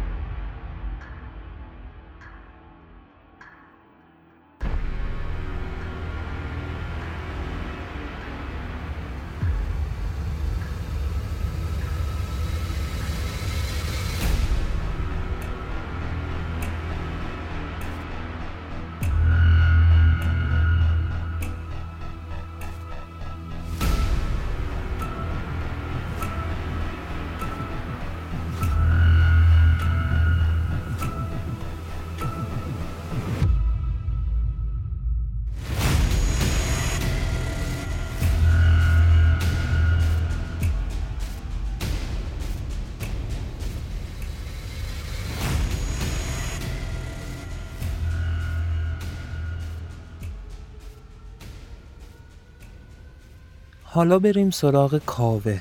کاوه که مشغول زدن یک درختی بود این بار یک دفعه رنج عمیقتر و عجیبتری از سریای گذشته بهش تزریق شد و انگار که یک ضربه همه جور مهلک خورده باشه اونجا. لحظاتی رو اصلا درگیر این شد که خودشو از اون فضای رنج بکشه بیرون و اصطلاحا سر پا کنه. بعد به این فکر کرد که اینطوری نمی‌تونه ادامه بده و قطعا داره جنگ رو میبازه به اردلان. با خودش فکر کرد که تنها راهی که شاید یک درصد بهش کمک کنه تا ورق جنگ رو برگردونه اینه که بفهمه اردلان داره چی کار می‌کنه. اولین راهی که به ذهنش رسید این بود که بره به اون سمت بره تو جنگل ذهن خودش. اما به این فکر کرد که اولا مسافت طولانیه دوما شاید کار درستی نباشه. چون اگر غلط نمی بود این کار اردلان تا الان این کار رو کرده بود. و سوما شاید اصلا آسیب ببینه و این راه اشتباهی باشه. به راه های دیگه ای داشت فکر می‌کرد که یهو یاد اون کلبه افتاد. همون کلبه ای که انگار ورودی اون جنگل بود. و این رو فهمید که اگر اون جنگل جنگل ذهن اردلانه شبیه به ذهن اردلانه اون کلبه نماد ورودیش بوده. نماد ورودی ذهن اردلان بوده. برگشت و قدمهاش رو تند کرد و با سرعت دوید به سمت کلبه. وارد کلبه شد. یه چرخی زد و نگاهی دوباره به همه جا انداخت و چیزی که توجهش رو جلب کرد کتابخونه بود. اون با خودش فکر کرد این باید ورودی ذهن اردلان باشه. باید اطلاعات اردلان هم از اینجا اومده باشه. به کتابخونه خیره شد و قدم برداشت به سمتش. حالا شما تصور کنید تو جنگل روبرو اردلان سپر بیوقفه با شماتت و با پشت کار داره با تبر میکوبه به این درختا و دونه دونه اونا رو داره میندازه و ذهن کاوه رو داره تخریب می‌کنه. ولی کاوه اینور برگشته نقطه اول رو داره توی کتابخونه جستجو می‌کنه تفحص می‌کنه. کاوه نگاه کرد این کتابا رو. همونطور که قبلا گفته بودیم کتابا اکثرا در مورد روانشناسی و روانکاوی و یه سری کتابا هم در مورد شطرنج و یه سری کتاب در مورد سیاست و یه سری کتاب و کلی مقاله و اینام در مورد شکنجهگری و اینها بود. نگاه می‌کرد عناوین کتابا رو و بعضی رو ورق زد. بعد پرتشون می‌کرد این ور اونور کتابا رو. چیزی به دردش نمی‌خورد. تا اینکه تو چند قفسه جلوتر یک کتابی که یکم شمایلش عجیب بود و حالت عتیق طور داشت به چشمش خورد. رفت سراغش. اون کتاب کتاب نوح بود. بازش کرد و دید که اولا برعکس کتابای دیگه دست نویسه دوما وقتی تورقی کرد کتاب رو فهمید انگار آدمهای مختلف این رو نوشتن. بعد متوجه شد که به زبانهای مختلف هم نوشته شده. زبان انگلیسی و زبان فرانسوی و زبان اسپانیاییش رو متوجه شد. یه سری خطوط رو دید که اصلا نمی‌دونست برای چه زبانی هن. خط چینی و ژاپنی و اینها رو هم دید ولی خب سر در نمی آورد. کتاب قطوری هم بود اما دنبال یک چیزی میگشت توی همین صفحه ها که هی ورق می‌زد و ورق می‌زد یهو رسید به یک تیتری که به زبون انگلیسی نوشته شده بود. هیپنوتیزم. اینجا بود که گیر کرد. شروع کرد تیترهایی که در مورد مبحث هیپنوتیزم بود رو خوندن و خوندن. رد می‌کرد تا اینکه رسید به همون چیزی که دنبالش بود. به تیتر جنگ هیپنوتیزمی برای رسیدن به عمق بیارادگی.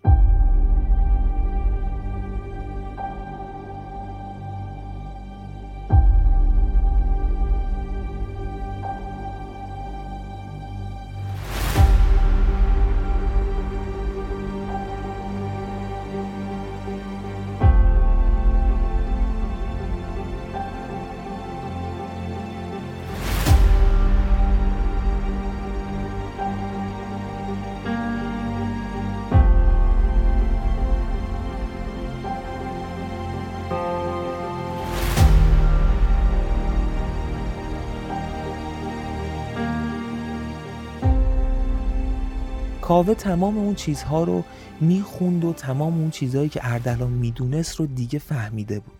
فهمید که توی جنگ هیپنوتیزمی ذهن آدم ها به یک نمادی در میان. فهمید که هر کس باید تمام تلاشش رو بکنه که همه ذهن رقیبش رو که به یک شکل و نمادی در اومده رو از بین ببره. تلاش کنه طرف مقابلش رو ضعیف و ضعیفتر کنه تا حبس بشه در اونجا. می‌فهمه که هر اتفاقی توی زندگی آدما از یک سرمنشعی درست شده که توی اون فضای ذهنی باید اون سرمنشه ها رو پیدا کرد. توی جنگ برای پیروز شدن سرمنشه های خوب رو باید از بین برد و سرمنشه های اتفاقات بد و تلخ و ناگوار زندگی حریف رو باید انداخت. درون تاریکی عمیقی که توی هر ذهنی ممکنه به یک شکلی در اومده باشه.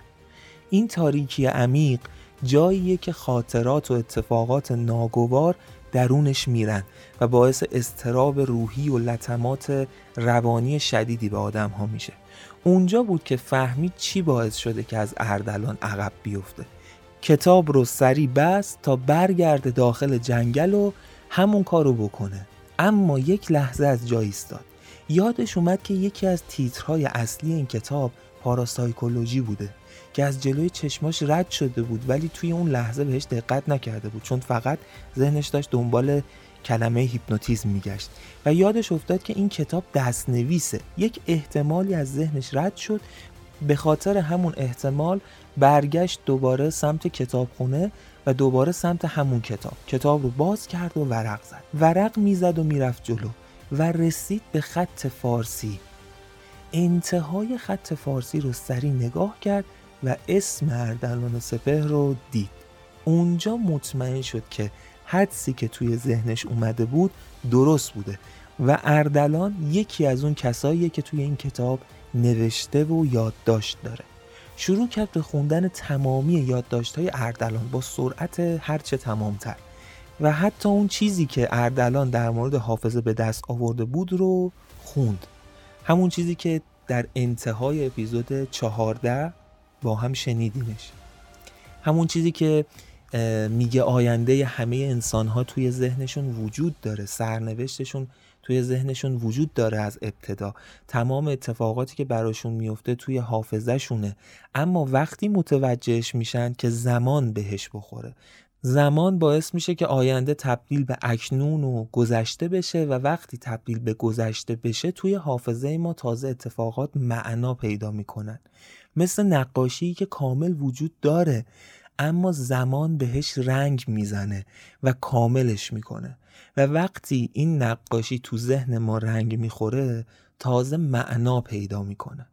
گذشته مثل یک نقاشی و طرح رنگ شده است و آینده مثل یک نقاشی بیرنگ و سیاه و سفید.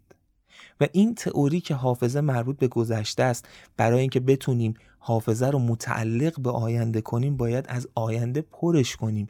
اینطوری هم عمر دوباره به دست میاریم. هم گذشته اذیتمون نمی‌کنه. و برای این کار به این رسیدم که تنها راه اینه که آینده ذهن دیگران رو شکار کنم. اینا همه اون چیزهایی بود که اردلان توی کتاب نوح نوشته بود. و برای شکار آینده ذهن دیگران فقط یک راه وجود داره. آدم هایی که به صورت عادی میمیرن تمام سرنوشتشون رو تمام آیندهشون رو طی می‌کنن و در اصل دیگه آینده وجود نداره. کلید دست آدم که خودکشی می‌کنند. اونها آیندهشون رو رها می‌کنن. در لحظات احتضار کسی که خودکشی می‌کنه لحظه وجود داره به نام لحظه افتقاد. لحظه ای که تمام آیندهش توی هستی از ذهنش رها میشه و اگر من بتونم توی لحظه افتقادش آیندهش رو شکار کنم می‌تونم ذهنم رو از آینده پر کنم. و چون حافظه سه بخش اصلی داره باید آینده حافظه سه نفر رو که می‌خوان خودکشی کنند رو شکار کنم تا بتونم ذهنم رو از آینده پر کنم و احتمالا از اونجا به بعد حافظه من متعلق به آینده میشه و آینده رو به یاد میارم و از اونجا به بعد وقتی می‌خوام به خاطر بیارم آینده رو به خاطر میارم نه گذشته رو. بعد از خوندن این مطالب برق امید دوید تو چشمای کاوه. کاوه کتاب و بست و گذاشت توی کتابخونه و با سرعت زد به دل جنگل. کاوه که می‌دونست لنگی کارش چی بوده میره سراغ اولین درختی که قطعش کرده بود. میره سراغ کنده اون درخت. کنده اون درخت رو از وسط نیم می‌کنه می‌رسه به ریشه با کلنگ و اینها میفته به جون ریشه و می‌رسه به یک دونه سپید رنگ. به اون سرمنشعی که تو کتاب نوح خونده بود. دونه رو می‌گیره تو دستش و دستش رو مشت می‌کنه. ناخداگاه یک لرزشی توی بدنش به وجود میاد. و لحظاتی بعد حس می‌کنه که جای دیگه ایه. تصویر یک زنی رو می‌بینه که کنار یک شومینه دراز کشیده و اردلان سپه رو می‌بینه که خیلی جوانتر از اون روزیه که کاوه دیدتش و در حال گریه کردنه به حالت سجده و زیر لب میگه منو ببخش مادر و خب ما می‌دونیم که این تصویر متعلق به کجاست متعلق به همون روزیه که اردلان توی کلاردشت فهمیده بود مادرش به کما رفته. کاوه چشماش رو باز کرد و فهمید که این دونه متعلق به یک اتفاق تلخ در زندگی اردلانه. برای همین نگهش داشت. میره سراغ درخت بعدی و بازم کندهش رو نصف می‌کنه و به ریشه می‌رسه دونه رو پیدا می‌کنه لمسش می‌کنه. این بار قهرمانی اردلان رو توی مسابقات شطرنج می‌بینه. توی اوایل دوره جوونیشو می‌فهمه که این یک اتفاق خوب بوده. اونجا دونه رو می‌ذاره روی زمین و با پاشنه پا اون دونه رو لگت می‌کنه و له می‌کنه. کاوه چون می‌دونسته که از اردلان خیلی عقبتره با اینکه تمام وجودش کنجکاو بوده که تمام درختهایی که قطع کرده رو دونه هاشو دونه دونه لمس کنه و بقیه درختها رو هم وقتی انداخت برسه به دونه هاشون و بفهمه چی به اردلان گذشته اما چون عقب بوده بی خیال میشه و فقط دونه ها رو جمع می‌کرده. احساس بهتری هم داشت توی اون لحظات. از اینکه تونسته بود مسیر درست رو با هوشش پیدا کنه و به اردلان ضربه بزنه احساس اعتماد به نفس می‌کرد. با خودش اینطور چیده بود که درختان سبز برای اتفاقات خوب و درختان زرد و نارنجی و بیبار برای اتفاقات بدن. دونه های خوب رو له می کرد و دونه های بد رو جمع می کرد و همزمان می گشت برای پیدا کردن اون فضای تاریکی که عمق داره. توی همین حین می‌رسه به یک درخت قول پیکر که زمستونی زمستونی بود. بی برگ و بار و کاملا اوریان کاوه فهمید که این باید خیلی مهم باشه. شروع کرد به کوبیدن تبر به این درخت. با تمام توان میکوبید بیوقفه و بیمکس بیمهابا و با قدرت. یه جورایی جون و قدرتش رو سر این درخت قمار کرد. چون از بین بردن این درخت زمان زیادی ازش می‌گرفت. شاید اندازه از بین بردن هفت هشت درخت دیگه. و این یعنی قمار. چون توی جنگ زمان یعنی طلا یعنی مهمترین دارایی. و این درخت هم قول پیکر بود تنومند بود.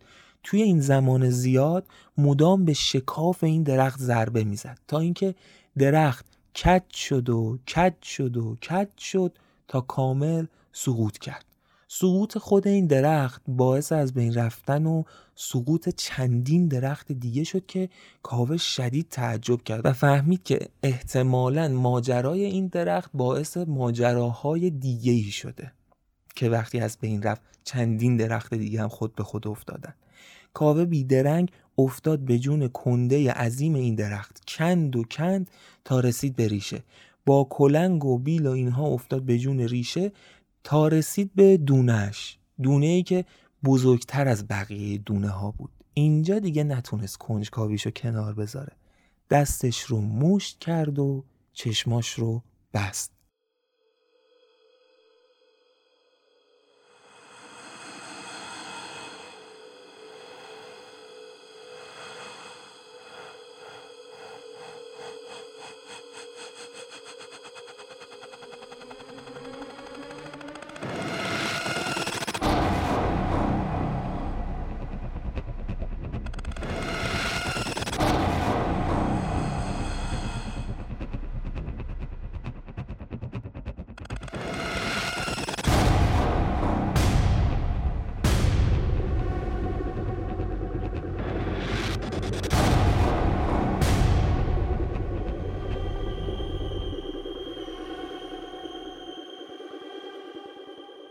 صحنه ای رو دید که یک مردی با نقابی زانو زده جلوی یک دختری که به یک صندلی بسته شده و دختر با تعجب داره به مرد نقابدار نگاه می‌کنه. مرد نقابدار تفنگی رو که تو دستش داره رو می‌ذاره روی شقیقه خودش و نقابش رو هم میده بالا. اونجا کاوه متوجه میشه که اون مرد نقابدار همون اردلانه دیالوگ هایی بین اردلان اون دختر رد و بدل میشه. هایی جاری میشه و لحظاتی بعد یک دفعه کاوه می‌بینه که مرد چاقی وارد اتاق میشه و اردلان متوجه این اتفاق نمیشه. متوجه این ورود نمیشه. مرد چاق دستش رو پشتش می‌بره اسلحهش رو بیرون میاره مسلح می‌کنه و اسلحه رو نشونه می‌گیره به سمت سر دختر زیبارویی که اونجا بود. و لحظاتی بعد ماشه رو می‌کشه. کاوه چشماش رو که باز کرد به دونه سپید توی دستش نگاه کرد. از تصویر تلخی که دیده بود متأثر شده بود. واقعا متأثر شده بود. از دیدن های اردلان از دیدن زجه های اون دختر از شنیدن دیالوگ هایی که بینشون رد و بدل شده بود. اما این رو فهمید که اون دونه براش خیلی ارزشمنده. یه جورایی فهمید اون حرفی هم که توی کلینیک اردلان زده بود در مورد اینکه من اگر اینجامو توی این راه افتادم به خاطر یک ماجرایی درباره عشق احتمالا باید همین ماجرا بوده باشه. و دونه این درخت رو هم کنار دونه های دیگه ای که مرتبط با اتفاقهای تلخ زندگی اردلان بود قرارشون داد و رفت سراغ درختای بعدی. کاوه بعد از اون میره سراغ زدن درختای دیگه و لابلای این تبرزنی های متوالی و پشت سر هم جستجوگرانه دنبال فضای تاریک عمقداری بود که بالاخره یافتش. یک قار عجیب و عمیق که انتهاش معلوم نبود و حتی یه جورایی میشه گفت کاوه جرأت نکرد پاشو توش بذاره و فقط تنها کاری که کرد این بود که تمام دونه های اتفاقات بد رو توی دستاش مشت کرد و همزمان با هم همشون رو پرتاب کرد توی قار سیاه و عمقدار.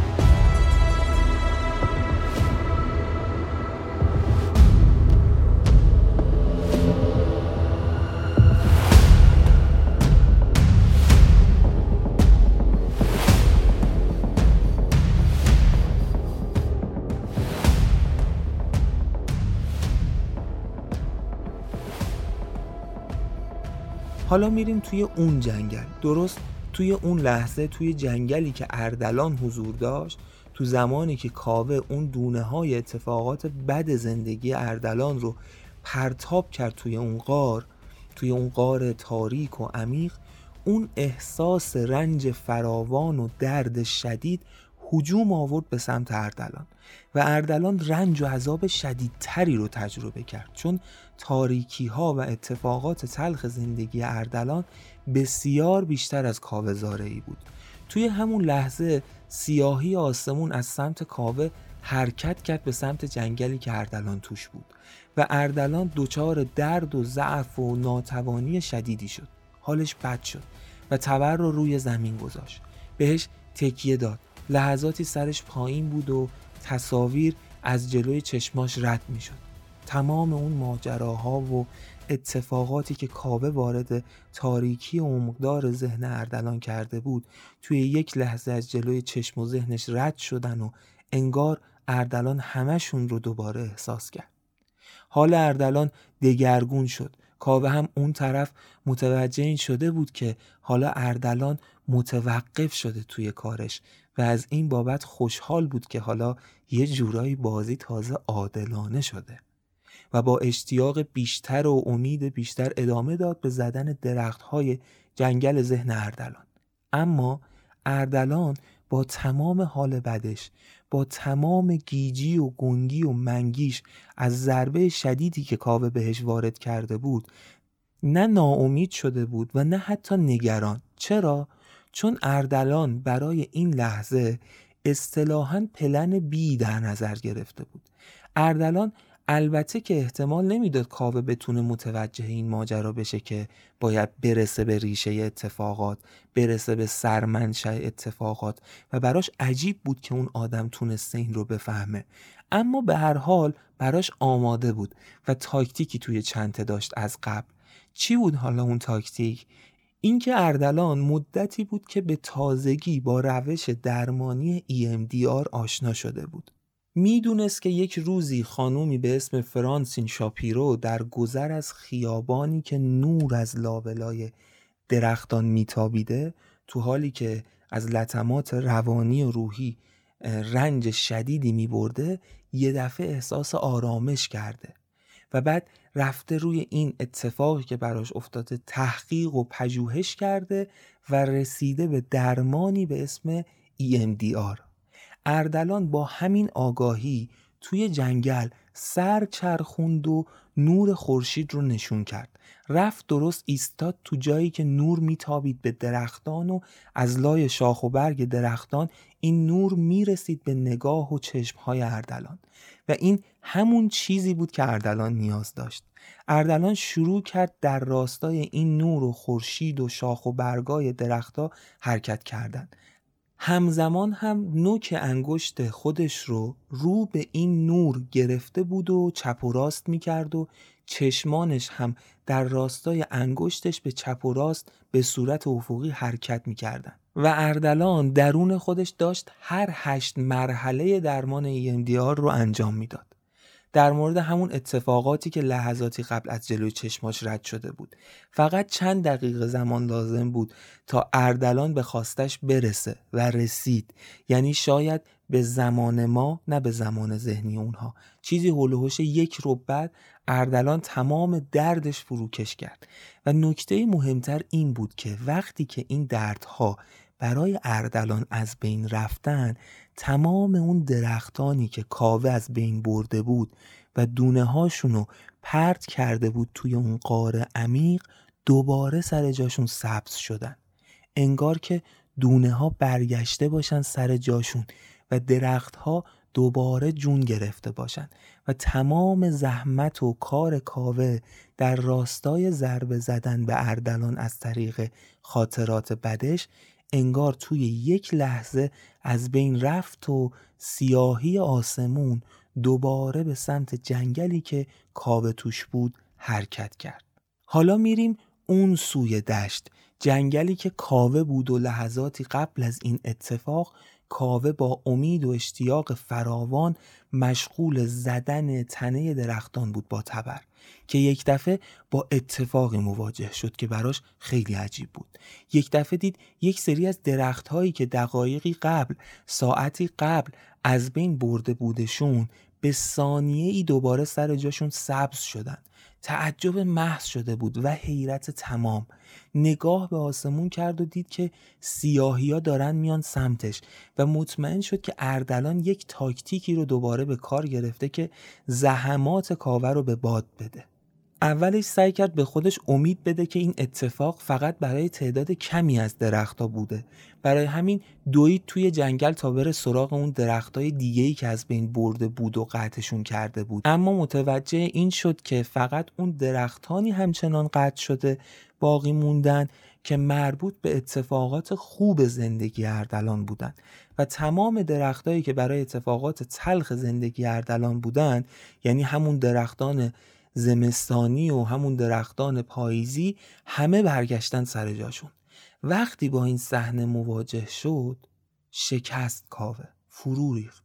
شما تصور کنید آدمی رو که یک بار تا دم دم شکست رفته بوده و بعد با استفاده از هوش و ذکاوتش و کلی تلاش فضا رو برگردونده بوده ورق رو برگردونده بوده امید دویده بوده توی وجودش انگار از صفر شروع کرده بوده و چیده بوده و چیده بوده و دوباره اومده بوده بالا که یه دفعه می‌بینه انگار که هر چی که ساخته بوده از بیخ و بن خراب شده. اینجا بود که کاوه فهمید که دیگه بازی رو باخته.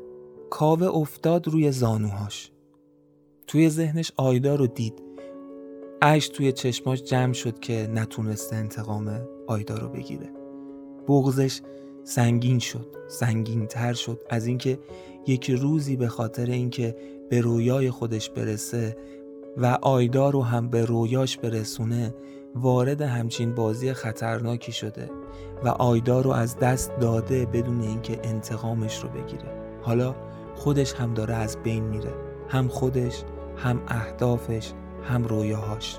اما درست توی همین لحظه صدایی توجهش رو جلب کرد. صدای ضربه زدن به درختی صدایی که از همون جنگلی میومد که کاوه توش بود نه جنگل اردلان. صدایی که نزدیک بود به کاوه. کاوه از جاش بلند شد. قدم برداشت سمت صدایی که میشنید و کمی جلوتر کسی رو دید که با یک تبر داشت به تنه یکی از درختان ضربه می‌زد. مرد بلند قدی با موهای بور روشن که به طلایی می‌زد.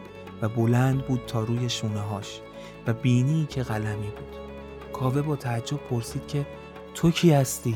تو اینجا چی کار می‌کنی؟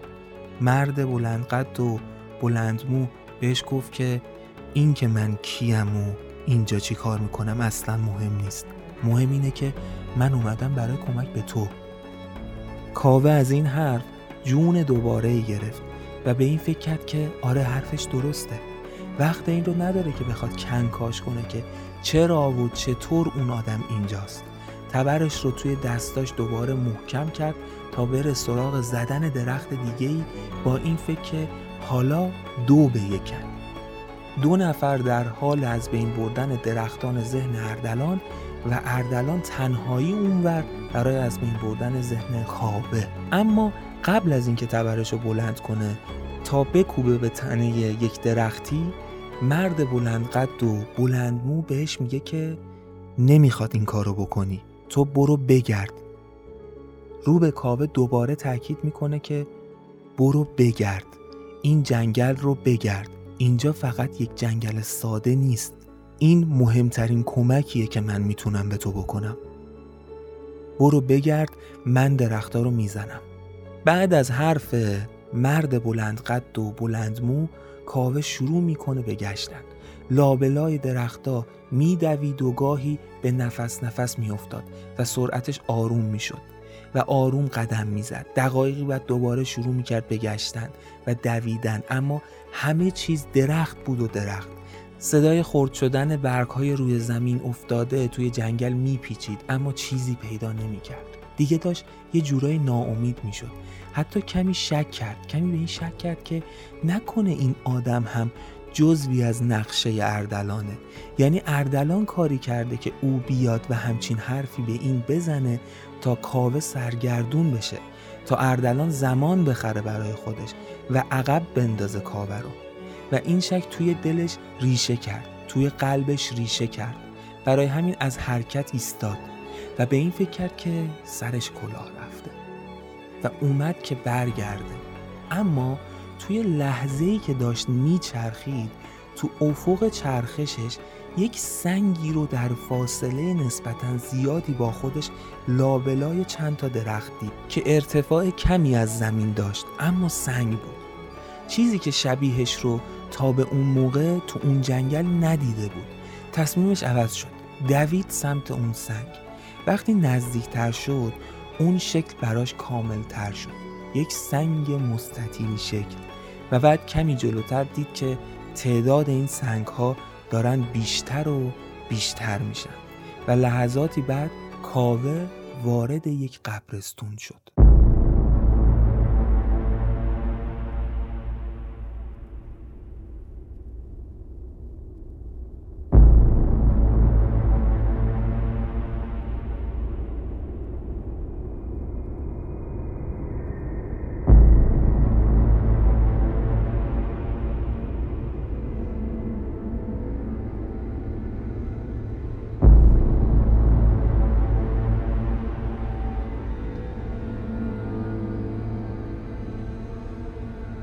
قبرستونی که تو دل همین جنگل ذهن اردلان بود. با تعجب تمام و دوان دوان و کمی احساس استراب رفت لابلای این قبرها. فاصله قبرها از هم زیاد بود یعنی بین هر قبر تا قبر بعدی چندین متر فاصله بود. شکل سنگ ها هم یک دست نبود ارتفاع سنگ ها یک دست نبود. بعضی سنگ قبرها کوچیک و کوتاه بودند و بعضی ها بلند و بزرگ روی همهشون یک متنهایی نوشته شده بود شبیه به شرح زندگی و یک اسمی که بالای هر سنگ درشت نوشته شده بود یک سنگ امیر، یک سنگ الهام، یک سنگ محلا، یک سنگ حسین، یک سنگ خسرو، یک سنگ سهیل و غیره کاوه داشت مدام با خودش فکر می‌کرد خب این یعنی چی؟ این قبرها چی هن؟ این قبرها چه معنی میدن؟ تو همین حین که مشغول این افکار رو نگاه کردن به شکل سنگ های قبر بود چشمش خورد به گوشه پایین سمت چپ یکی از سنگ قبرها که یک شکل آشنایی براش داشت. یک شکلی اون پایین حک شده بود شبیه به چند خط منحنی در هم تنیده و براش آشنا بود. فکر کرد که اینو کجا دیده. فکر کرد و فکر کرد. که یه دفعه یادش افتاد که این شکل رو روی یکی از درخت های توی همین جنگل دیده. نگاه کرد به اسم صاحب قبر و دید که نوشته شده رضا.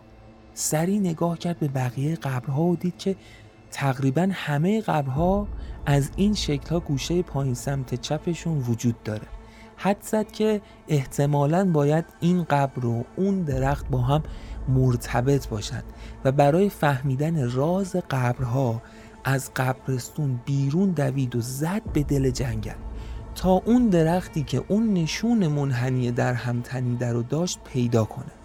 کاوه دوید توی جنگل و جنگلم به خاطر اینکه شکل یکسانی داره کلا همیشه گم شدن توش فراوون اتفاق میفته و پیدا کردن یک چیزی که یک جا توی جنگل دیدی کار بسیار سختیه. اما کاوه انقدر دوید و این برگ های روی زمین افتاده رو زیر پاهاش له کرد و خورد کرد و انقدر چرخید و چرخید تا اون درخت رو پیدا کرد.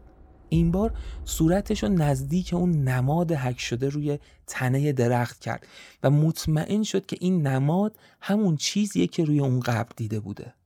بیوقفه تبر رو برداشت و شروع به زدن اون درخت کرد. وقتی درخت افتاد و رفت سراغ ریشه و خاک و اینها و رسید به دونه دونه رو این بار گرفت توی دستاش و دستش رو مش کرد و چشماش رو بست.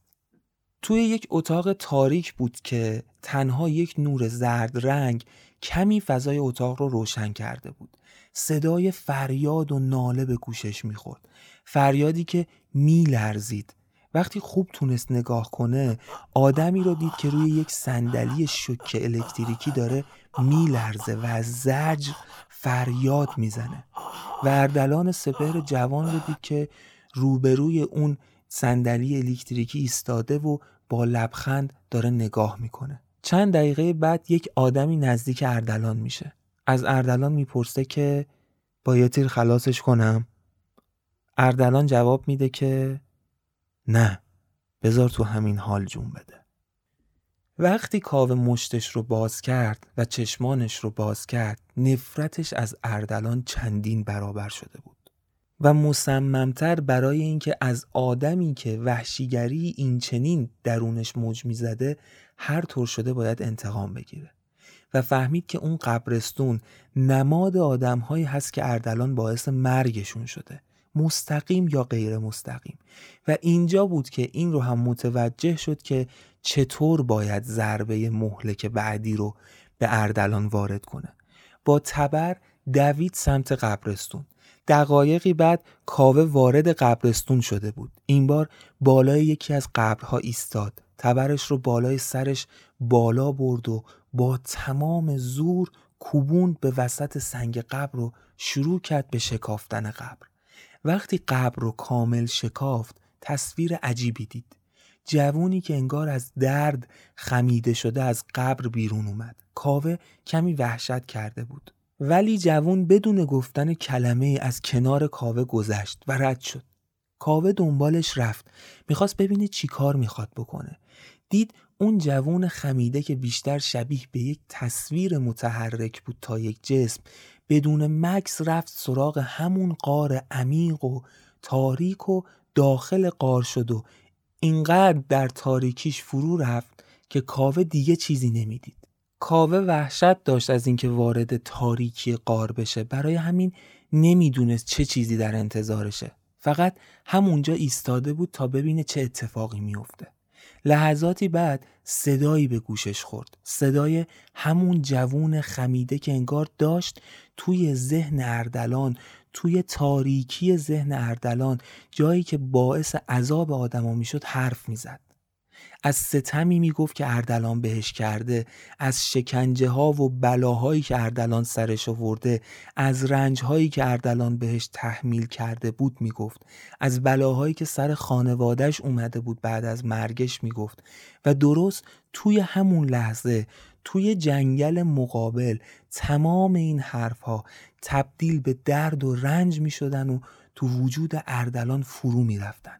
اردلان چنان احساس عذاب وجدان می کرد و چنان اون صحنه های شکنجهگریش جلوی چشماش رژه می رفتن و شعله عذاب وجدانش رو دوچندان می کردن که مجبور شد دست از کار بکشه. نتونست ادامه بده قطع کردن درختان رو. اون طرف اما کاوه انگار تازه فهمیده بود که باید چیکار کنه.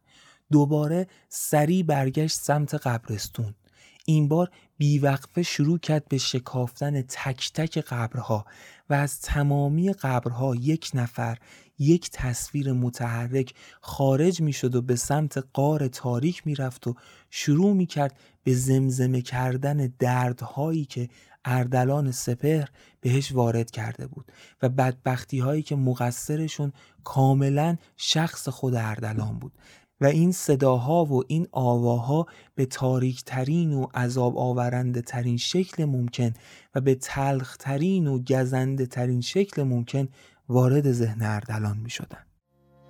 تو حتی به مادر بودنم بچه شکمم رحم نکردی.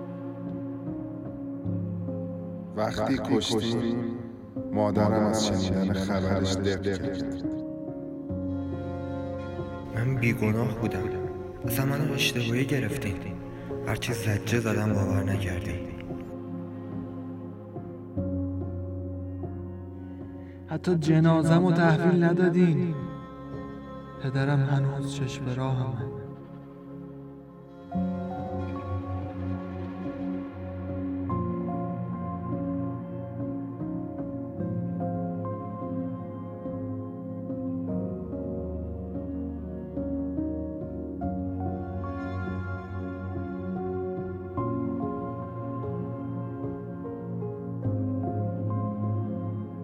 کاوه یک به یک قبرها رو می شکافت. بعد از شکافته شدن قبر صاحب اون قبر بیرون می اومد و می رفت به سمت قار تاریک و بعد تو دل قار شروع می کرد به زمزمه کردن ستمهایی که اردلان بهش کرده بود. اون مرد قد بلند و مو بلند هم در حال قطع کردن درختان جنگل اردلان بود. درختان ذهن اردلان بود. اون طرف دشت توی جنگل ذهن کاوه ابرهای سیاه در حال پر کردن آسمون بالای سر اردلان بودند. اردلان تمام این صداها و زمزمه ها توی ذهنش تکرار می شد و عذابش چنان زیاد شده بود که روی زمین نشست سرش رو بین دستاش گرفت و شروع کرد به فریاد زدن انگار تاریکی های وجودش سراسر داشتن جلوی چشماش رژه می‌رفتن و به قلب و روحش چنگ مینداختن و خراش می‌دادن. اما ما اردلان رو می‌شناسیم. اردلان آدمی نبود که تسلیم بشه و رها کنه. این بار هم مثل سری قبل که کاوه تونسته بود بهش ضربه بزنه از جاش بلند شد. دفعه قبل که کاوه فهمیده بود دونه اتفاقات تلخ زندگی اردلان رو باید توی قار تاریک بندازه اردلان کاری که کرده بود این بود که یک ضد تاکتیک به تاکتیک کاوه زده بود. یعنی اونجا کاری کرد که ضربه ای که کاوه بهش زده بود خونسا بشه. اما این بار خشم اردلان رو فرا گرفته بود. اردلان اصلا تصورش رو نمی کرد که اون جوون بتونه تا اینجا پایا پای باهاش مبارزه کنه. اینطور اذیتش کنه. برای همین تمام وجودش پر از خشم شده بود و حالا وقتش بود که از هوشش استفاده کنه. ما می‌دونیم که اردلان همیشه توی زندگیش چه وقتی که بازی می‌کرد چه وقتی که مشغول بازی زندگی بود هرگاه که تحت فشار قرار می‌گرفت چاره میاندیشید. این بار هم فکر کرد. دیگه دنبال این نبود که تاکتیک کاوه رو خونسا کنه بلکه دنبال این بود که چنان ضربه‌ای به کاوه بزنه که اون رو به نابودی نزدیک کنه و یا شاید هم کارش رو یکسره کنه. چند دقیقه ای رو فکر کرد با اینکه عذابش هر لحظه بیشتر می‌شد هر لحظه زیادتر می‌شد دردش هر لحظه افزونتر می‌شد تمرکز کرد و فکر کرد. یک دفعه اردلان وسایل رو رها کرد حتی تبر رو روی زمین انداخت و با سرعت دوید به سمت اون کلبه ای که اول کار واردش شده بود. اون فهمیده بود که باید چی کار کنه. یک راست رفت سراغ دفتر و قلمی که توی کلبه بودن. یک برگ از اون دفتر کند و با قلم روی اون کاغذ نوشت دلیل اصلی مرگ آیدانیک منش کسی نیست جز کاوه زارعی. و این کاغذ رو تا کرد و دوید سمت جنگل و رفت سراغ کلنگ. تا اینجای ماجرا هر دو برای ضربه زدن به هم در پی نابودی ذهن دیگری بودند هم کاوه داشت ذهن اردلان رو از بین می برد و هم اردلان داشت ذهن کاوه رو از بین می برد اما اردلان به تاکتیک جدیدی فکر کرده بود. یک چیز مهم به ذهنش خطور کرده بود. اینکه این جنگل زمین ذهن کاوه است. من برای ضربه زدن به کاوه تا به حال درختها رو ذهنیتها رو از بین بردم حالا می‌خوام برای ضربه زدن بهش یک بذر درون این ذهن بکارم درون این زمین ذهن بکارم. اون کاغذ که محتویات کلمات بود رو تا کرد کلماتی که بار دارن معنا دارن کلماتی که وسیله انتقال تفکرن حتی توی گفتگوهای ساده. اینها رو به وسیله اون کاغذ جسمیت بخشیده بود و حالا با کلنگ مشغول کندن تیکه ای از زمین بود و کاغذ رو توی اون چاله کوچیک گذاشت و خاک ریخت روش. سعی کرده بود جایی رو هم انتخاب کنه که نور بهش بتابه. به لحظه نکشید که احساس کرد که زیر پاش زیر زمین فعل و انفعالاتی در حال رخ دادنه. احساس ریشه کردن. و لحظاتی بعد یک نهالی شروع به سبز شدن و بالا اومدن کرد. جلوی چشمای اردلان این نهاد رشد کرد و تبدیل به یک درخت شد. سر سبز و زنده و لحظاتی بعد زرد و خزون و لحظاتی بعد تمام بارش ریخت. اما باقی مون توی این جنگل. توی همون لحظه بود که اردلان دید سیاهی آسمون داره به سمت جنگل روبرو و کاوه حرکت می‌کنه. لبخند نشست روی لبهاش. وقتی رشد کردن نهال رو دید با خودش فکر کرده بود که حالا این جنگ رو برده. چون تونسته سه مرحله اصلی هیپنوتیزم رو توی این ذهن معنا ببخشه توی این جنگ هیپنوتیزمی معنا ببخشه. هیپنوتیزم سه مرحله اصلی داره تمرکز انفکاک و جذب. رسیدن به اون جنگل ها نماد تمرکز بود. از بین بردن و نابود کردن درختان نماد انفکاک بود و حالا اردلان با کاشتن این کاغذ تو زمین ذهن کاوه تونسته بود به مرحله جذب هم معنا ببخشه. فهمیده بود که دیگه پیروز این جنگ خودشه. اما به کم راضی نشد و این تنها کارش نبود. دوباره دوید و برگشت توی کلبه. اون می‌خواست قسمت دیگری از اون جنگل رو هم از بین ببره. همون درخت هایی که حضور داشتن اما جسمیت نداشتن. همون درختهایی که اون فهمیده بود مرتبط با خیال کاون مرتبط با داستانها و فیلمهای کاون چیزهایی که واقعا وجود ندارن. یا بهتره بگیم وجود خارجی ندارن اما وجود دارن. اون می‌خواست اونها رو از بین ببره و به این فکر کرده بود که سرمنشه اکثر اون خیالات توی کتاب ها و ورودی های ذهن کاوه بودن و درست هم فکر کرده بود. برای همین شروع کرد به بیرون کشیدن دونه دونه کتاب ها از کتابخونه. از رمان های داستایوفسکی و آلبر کامو گرفته تا نمایشنامه های شکسپیر و فیلم نامه ها و بعد هم خود فیلم ها و دونه دونه اونها رو انداخت توی آتیش هیزم شومینه کلبه. تمام محتویات کتابخونه ذهن کاوه در حال سوختن جلوی چشمای اردلان بود. اردلان وقتی مطمئن شد که دیگه هیچی توی اون کتابخونه نمونده از کلبه بیرون اومد و وارد جنگل شد و دید که فکر و کارش درست بوده. چرا که تک تک اون درختای بی جسم و خیالی دونه به دونه در حال محو شدن بودن.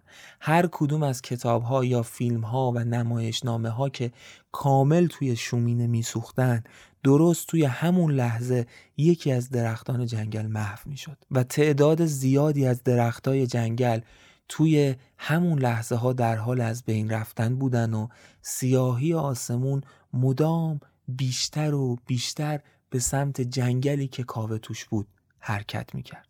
اون طرف دشت کاوه اول از دیدن اینکه سیاهی آسمون داره به سمتش میاد فهمیده بود که اردلان یک ضربه مهلک دیگه بهش زده. اما اولین نمودی که برای خودش داشت این بود که احساس ضعف شدیدی وجودش رو گرفت. احساس کرد که ذهنش، روحش، روانش، وجودش ضعیف شده و کمجون و بیرمق شده. افتاد یه گوشه‌ای به زور خودشو کشون کنار یک درختی و تکیه داد به یک درخت.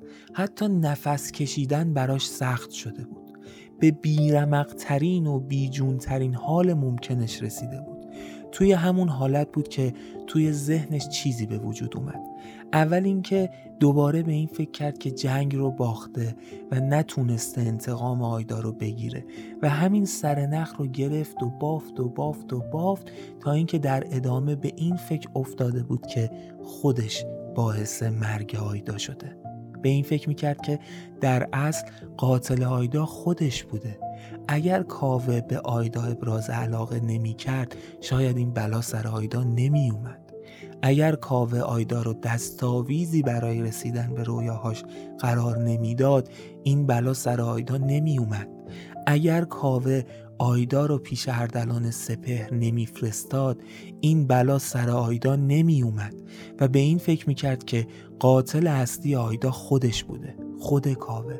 اشک توی چشماش جمع شد بغزش گرفته بود. تیرگی آسمون هم به این بغز دامن زده بود. نتونست جلوی خودشو بگیره. برای اولین بار توی زندگیش بعد از دوره نوجوانیش بغزش ترکید و شروع کرد به گریه کردن. به اشک ریختن. اشک میریخت. اشک هایی که سرعتشون هر لحظه بیشتر می شدن و یواش یواش به حق حق و زجه افتاد. صدای حقحقش، صدای نالهاش، صدای سوگواریش مثل یک صاحب عزا توی اون جنگل میپیچید. توی همون حالی که کاوه در غم و سوگ تمام فرو رفته بود با فکر اینکه قاتل اصلی آیدا خودشه اردلان دوباره جون گرفته بود و مشغول درو کردن درختای جنگل ذهن کاوه بود. و چیزی هم تا تموم شدن تموم اون درختها باقی نمونده بود. یه بخش عظیمی از اون جنگل با سوزوندن کتاب ها و فیلم ها و نمایشنامه ها و فیلمنامه ها از بین رفته بود. بخش دیگری رو هم که قبلا اردلان از بین برده بود و حالا با تمام توانش افتاده بود به جون باقی درختا اما این سوی دشت کاوه مشغول سوگواری بود و جنگ رو همه جوره رها کرده بود و همه چیز به نفع اردلان سپهر پیش می‌رفت. درست توی همون لحظات مرد بلند مو و بلند قد دوان دوان خودش رو رسوند به کاوه تبرش رو انداخت زمین یقه کاوه رو گرفت و بلندش کرد و کوبوندش به درخت. فریاد کشید سرش که لعنتی به خودت بیا. سیلی خوابون توی گوش کاوه و دوباره فریاد کشید که به خودت بیا. کاوه با بغزش جواب داد تموم شد. من همه چیزو باختم. من باید تاوان بدم. حداقلش اینجوری جلوی مرگ یک نفر دیگر رو می‌گیرم. سرم جلوی آیدا یکم بالاتره. مرد موبلند سیلی دوم رو محکمتر خوابون توی گوشش.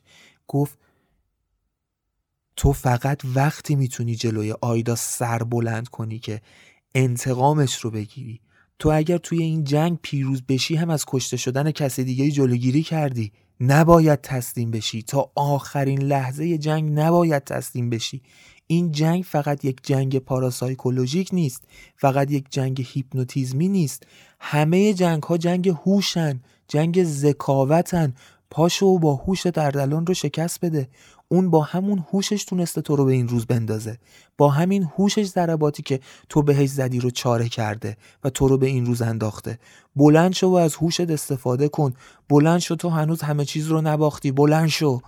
و بعد مرد بلندقد تبرش رو دوباره برداشت و انگار نه انگار که کاوه لحظاتی قبل احساس شکست کرده بود افتاد به جون درختا. حرفای اون مرد روی کاوه اثر گذاشت. کاوه بلند شد. از اونجایی که توی اون لحظات مدام آیدا توی ذهنش اومده بود یک لحظه فکری از ذهنش گذشت. این که اگر حتی خودش دلیل اصلی مرگ آیدا بوده باشه اما اردلان هم طبق حرفای خودش توی مرگ آیدا تاثیر داشته و باعث مرگش بوده یه جورایی. پس باید قبر آیدا هم توی اون قبرستون باشه. نمی‌دونست چرا ولی احساس کرد راه نجات همونجاست. دوید به سمت قبرستون. به این فکر کرد که آیدا جز آخرین نفرهایی بوده که اردلان باعث مرگشون شده. و اگر قبر آیدا اونجا باشه باید جز آخرین قبرها باشه. وارد قبرستون شد. قبرها رو یکی یکی طی کرد تا برسه به آخر این قبرستون. رسید. قبر آیدا رو هم دید. قبر یکی مونده به آخر بود. قبر آخر هم قبری بود که اسم بردیا روش حک شده بود. اما اونجا کاوه چیزی رو دید که موضوع ذهنش رو عوض کرد. موضوعیت قبر آیدا براش تغییر کرد. دید درست بعد از قبر بردیا جنگل ادامه داره اما سیاه و سفیده. یعنی سیاه و سفید میبینتش بیرنگ میبینتش برعکس جایی که تا حالا توش بود و پر از رنگهای مختلف بود از بعد از قبر بردیا همه چیز سیاه و سفید بود. حرکت کرد و قبر بردیا رو رد کرد که بره داخل جنگل سیاه و سفید. اما نتونست. چیزی مانعش می‌شد که نمی‌دونست چیه. نمی‌تونست وارد اون جنگل سیاه و سفید بشه. کمی فاصله گرفت و فکر کرد و به اون جنگل سیاه و سفید نگاه کرد. یک دفعه متوجه یک چیزی شد. یک نهالی رو اونجا دید. یکم جلوتر از اون جایی که ایستاده بود دید که این نهال آروم داره رشد می‌کنه. با سرعت کم اما رشدش محسوسه. درست اونجا یاد نوشته های اردلان توی کتاب نوح افتاد. یاد اینکه نوشته بود که توی ذهن انسانها توی بخش حافظه تمام سرنوشتش وجود داره. اما گذشته ذهن انسان ها فقط حس میشن. مثل نقاشی بیرنگی که زمان بهش رنگ می‌زنه و بهش موجودیت میده. و آینده مثل یک نقاشی بدون رنگ میمونه. مثل یک نقاشی سیاه و سفید میمونه. اونجا این رو فهمید که اون بخش از جنگل اون جنگل سیاه و سفید احتمالا آینده ذهن اردلانه. و اون نهالی که جلوی چشماش آروم آروم و به طور محسوس در حال رشد بود احتمالا ماجرای خودش و اردلانه. ماجرای پیروزی اردلان بر کاو است. و توی اون لحظه به این فکر افتاد که اگر بتونه به صورتی وارد اون جنگل بشه و اون نهال و دونهش رو از بین ببره جنگ و بازی رو برده. اما سوال اصلی اینجا بود که چطور باید وارد اون جنگل سیاه و سفید بشه؟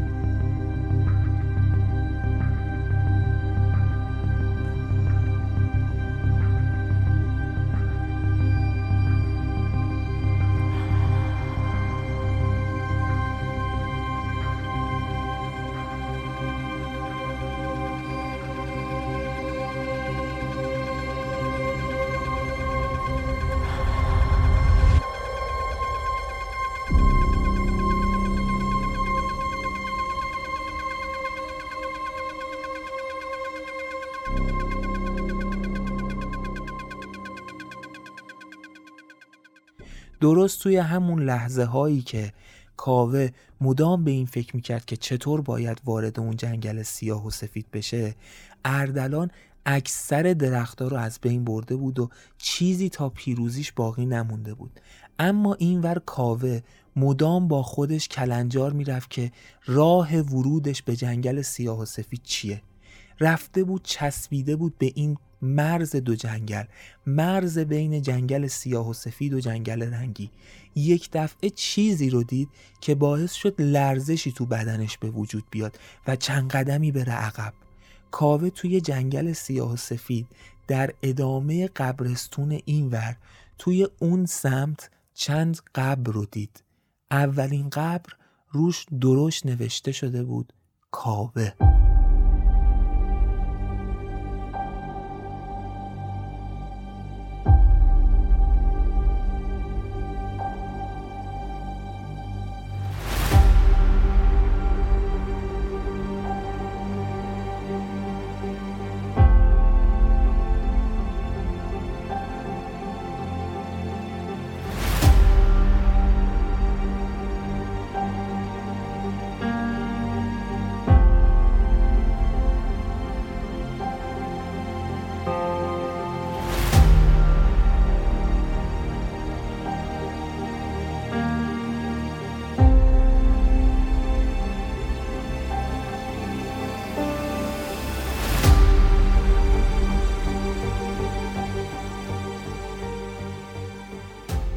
یه چند ثانیه ای که گذشت دوباره رفت چسبید به اون مرز.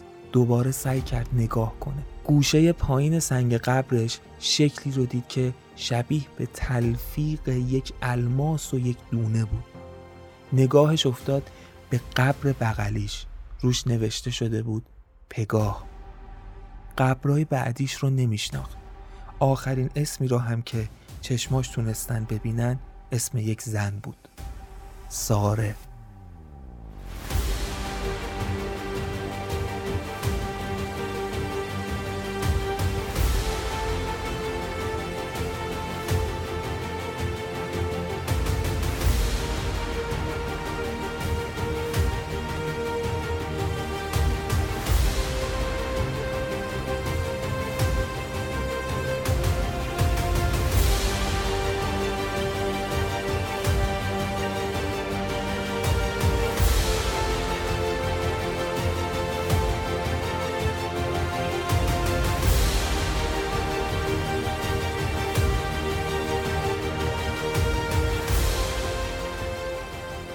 لحظاتی بعد کاوه نگاهش رو انداخت به تمام تیرگی آسمون که تقریبا به سمت جنگلی اومده بود که کاوه توش بود.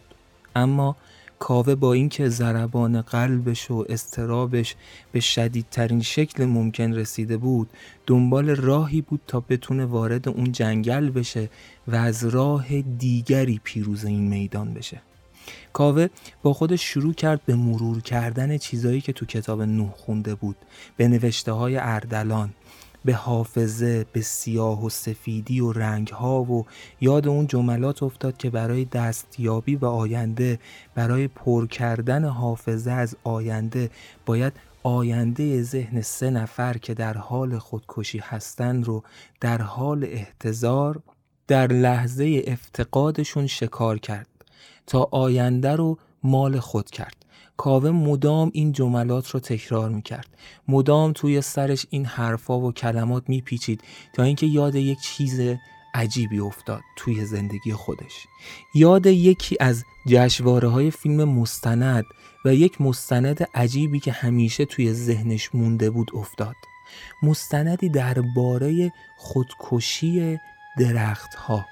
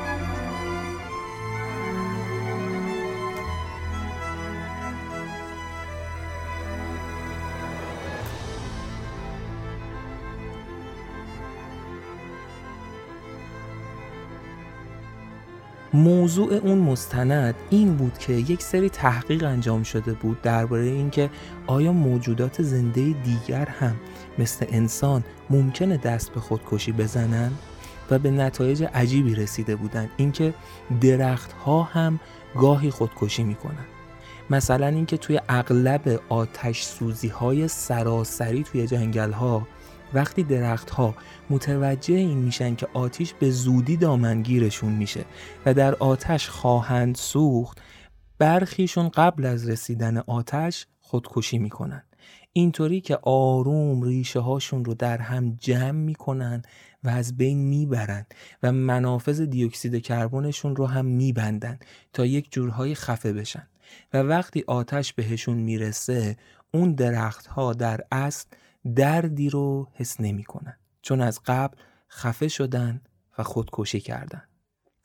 کاوه هیجان شدیدی بهش تزریق شد. چند متری رو پرید رو هوا و بلند فریاد کشید که همینه. اول به درختهای دوروبرش نگاه کرد. علل خصوص به نمادهای درختها. دنبال این میگشت که سه درخت رو پیدا کنه که اونور هم توی جنگل سیاه و سفید هم حضور داشته باشن. و اون سه درخت رو پیدا کرد. سه درختی رو پیدا می‌کنه که نمادشون روی درختی در جنگل سیاه و سفید هم وجود داره. و اونا رو نشون می‌کنه. بعد از اون دوید به سمت کلبه. تمام مسیری که اومده بود رو با سریعترین حالتی که می‌تونست دوید و رسید به کلبه. مشعل رو از توی کلبه برداشت گرفتش توی شومینه و وقتی شعله گرفت مشعل دوباره از کلبه بیرون دوید و رفت به سمت همون درخت هایی که نشونشون کرده بود. و توی مسیر هم شروع کرد به آتش کشیدن جنگل. مرد بلندقد به سمتش اومد و گفت داری چی کار می‌کنی؟ اینطوری حتما میبازی جنگو. اما کاوه با تحکم گفت به هم اعتماد کن. همینطور که جنگل رو به آتیش می‌کشید میدوید به سمت درخت هایی که نشون کرده بود. آتیش توی جنگل شعله گرفت و دودش بلند شد و شعله های آتیش نمایان شدن کاملا. اما اون ور دشت اردلان وقتی سوسوی شعله های آتیش به چشمش خورد و دود رو از جنگل روبرو دید بلند قهقه زد. از همون قهقه های معروفش.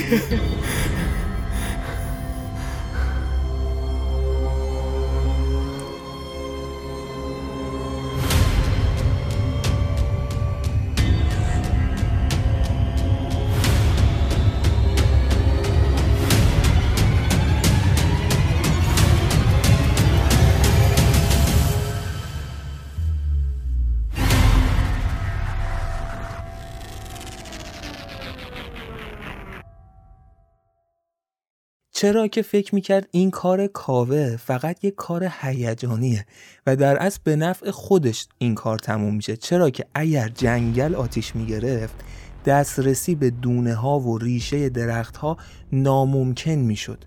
توی آتش نمی‌شد به ریشه ها و دونه ها و سرمنشأ درخت ها دسترسی پیدا کرد و این همون چیزی بود که اردلان می‌خواست.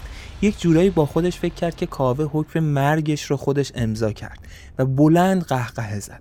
اما اون طرف دشت کاوه دیگه رسیده بود به اون سه درخت و تقریبا تمام اطراف اون سه درخت رو آتش زده بود. لحظاتی رو توی حرم آتشی که نزدیکش می‌شد لابلای درخت ایستاده بود و فقط تماشا می‌کرد. سعی می‌کرد متمرکز باشه روی هر سه درخت. لحظاتی بعد که آتش به نزدیکترین حالت ممکن به اون سه درخت رسید کاوه ما بین این سه درخت ایستاد و تصور کرد که دستش رسیده به دونه همین درختان توی جنگل سیاه و سفید. با خودش فکر کرده بود که اینطور می‌تونه آینده اون درختان رو شکار کنه. چشماش رو بست و فقط به این فکر می‌کرد و روی این متمرکز شده بود و تصورش می‌کرد. تمام ذهنش تبدیل شده بود به سه درخت و همون سه درخت توی سیاه و سفید جنگل جلوش و خودش که قرار آینده اون سه درخت رو شکار کنه و فقط منتظر لحظات احتضار اون درختان و لحظه افتقادشون بود و چیزی که کاوه منتظرش بود بالاخره رسید. لحظه افتقاد اون سه درخت رسید و کاوه متوجه این شد که آینده اون سه درخت رو شکار کرده. آتش دیگه داشت نزدیک خودش می‌شد. مرد بلند قد و بلند مو هم برای فرار از شعله های آتش خودش رو رسونده بود به کاوه چون تقریبا تمام جنگل رو آتش فرا گرفته بود. کاوه چشماش رو باز کرد. حالا معلوم می‌شد کار اشتباه رو کرده یا درست. آب دهنش رو قورت داد و قدم کوک کرد به سمت جنگل سیاه و سفید. هر قدم که نزدیکتر شد به جنگل سیاه و سفید ضربان قلبش بیشتر و تندتر شد.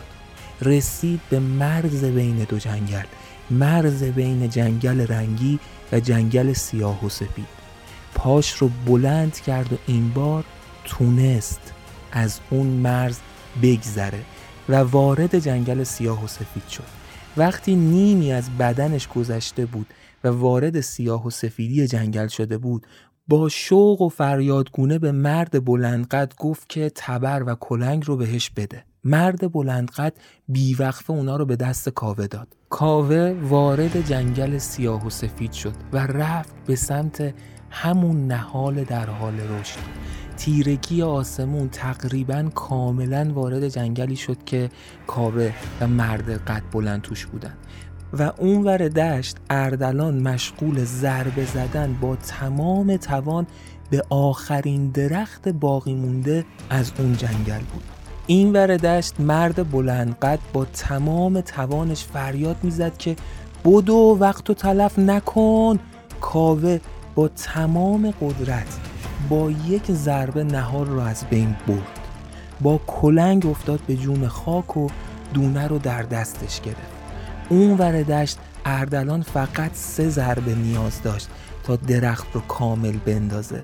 ضربه اول رو زد ضربه دومم زد و درست لحظه ای که دستش رو برای کوبیدن ضربه سوم بالا برده بود کاوه اون ور دشت تبرش رو محکم کوبید به دونه نهال و توی یک لحظه تمامی سیاهی آسمون با سرعت به سمت جنگلی رفت که اردلان توش بود و تمامی درختان اون جنگلی که کاوه و مرد بلندقد توش بودن سوختن و افتادن و از بین رفتن. و درست توی همون لحظه اردلان انگار ضربه مهیبی بهش خورد و پرد شد. روی زمین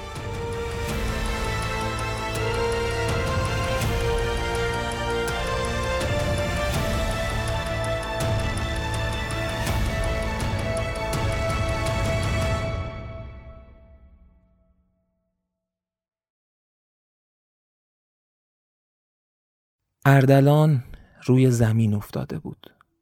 رمق نداشت حتی کوچکترین تکونی بخوره. چشماش رو به آسمون بودن. آسمونی که سیاهی محض بود و نورش به قسمتی رفته بود که کاوه اونجا بود و تمام تاریکیش نصیب روانکاوی شده بود که حالا درمونده و تنها یک گوشه عالم ذهنی افتاده بود. میشه گفت یک جورهایی داشت نفسهای آخرش رو می‌کشید. داشت تسلط و ارادهش رو به ذهنش از دست می‌داد و خب این یعنی مرگ. داشت به یاد می آورد تمام زندگیش مثل عکس هایی پشت سر هم از جلوی چشماش رد می شدن. قاب هایی که هر کدوم براش یک مفهوم داشت. بچگی های شیرینش، مهمونی هایی که با پدرش رفت اون بازی دست جمعی که شکوهی توی مهمونی به راه انداخت پیروزیش بر ساره تشویق های شکوهی روزی که پدرش اومد سراغش و گفت شکوهی ازش خوشش اومده و باید تبدیل به یک شکنجهگر بشه. روز ورودش به آکسفورد. اون کلاسی که با غزل داشت و اولین بار اونجا با هم بحث سیاسی کردن. مسابقات شطرنج. از خودگذشتگی غزل. روزی که غزل رو از دست اون پسر روسی و دوستاش نجات داده بود. روزی که توسط ساره به زندان افتاده بود و غزل کمک کرده بود بیاد بیرون. شیرین ترین دوره زندگیش دوره‌ای که با غزل توی رابطه عاطفی بود. روزهایی که به رفتن و رها کردن غزل فکر می‌کرد. لحظه ای که سوار هواپیما شد و آکسفورد رو بیخبر ترک کرد. دوره آموزشش توی موساد دوره که تبدیل به یک ظالم به تمام معنا شده بود و وحشتناکترین شکنجهگر ساواک. روزی که برای اولین بار با قزل به عنوان یک مجرم مواجه شد.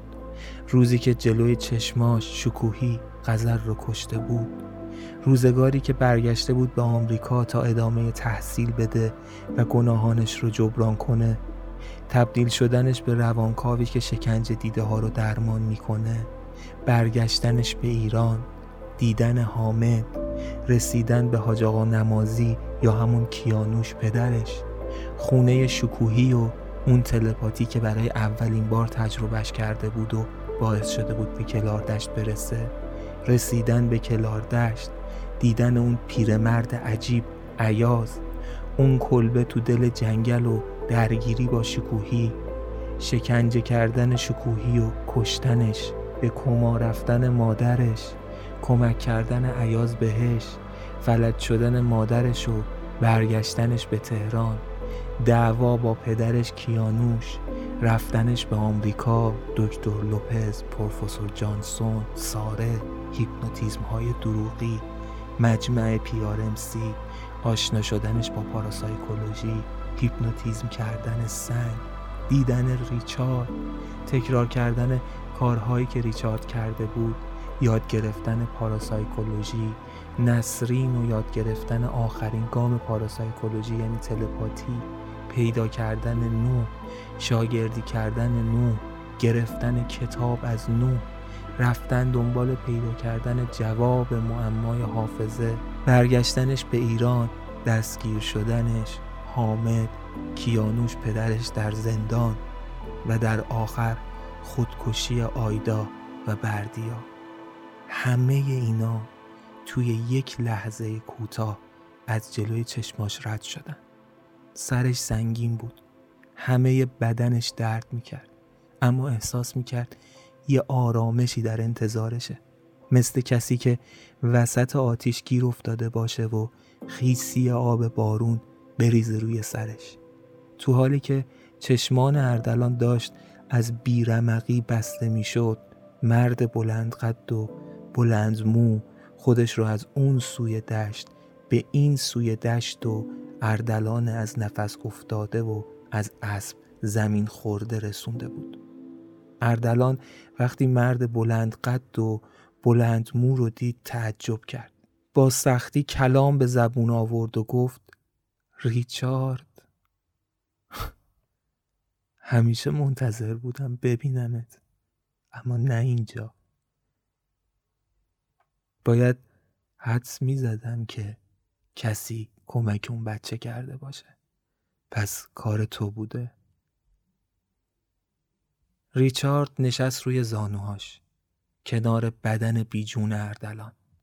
خنده تلخی کرد و گفت قرار بود که من به تو کمک کنم.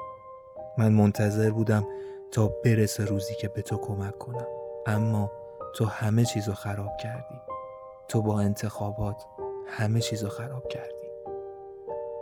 اردلان به زور پرسید چی رو من خراب کردم؟ ریچارد جواب داد تو تاریکی رو انتخاب کردی. نوح بهت گفته بود که اگر روزی هم به جواب برای تغییر حافظه رسیدی اگر پلیدی رو توش دیدی اگر تاریکی رو توش دیدی باز هم صبر کن صبوری کن. اما تو صبور نبودی اردلان. تو برای رسیدن به اهدافت باعث مرگ دیگران شدی. تو راحت از جون آدما میگذری و گذشتی. همین باعث شکست و از بین رفتنت شد. من همین اشتباه رو کرده بودم مثل تو. اما یک جایی متوجه اشتباه هم شدم و ادامش ندادم. و البته که تاوان اشتباه هم رو هم دادم و مجبور بودم به انتظار کشیدن. مجبور بودم صبر کنم تا نفر بعدی از راه برسه نفر بعدی که انقدر باهوش باشه تا جواب تغییر حافظه رو پیدا کنه. اما از راه درست نه از راه به مرگ کشوندن دیگران اردلان. اردلان فقط تماشا می‌کرد مثل کسی که همه چیزش رو باخته باشه و قصه خوردن براش فایده ای نداشته باشه فقط تماشا می‌کرد. ریچارد حرفش رو ادامه داد و گفت باید بهت بگم که با اینکه حدسم درست از آب در اومد اما من عهدم رو به تو انجام دادم. اردلان بریده بریده گفت چه عهدی؟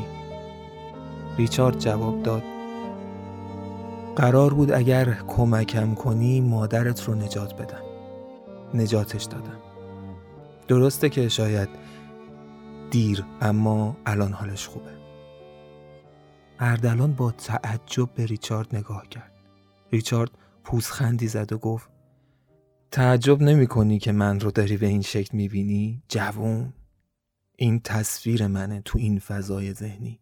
من همون عیازم.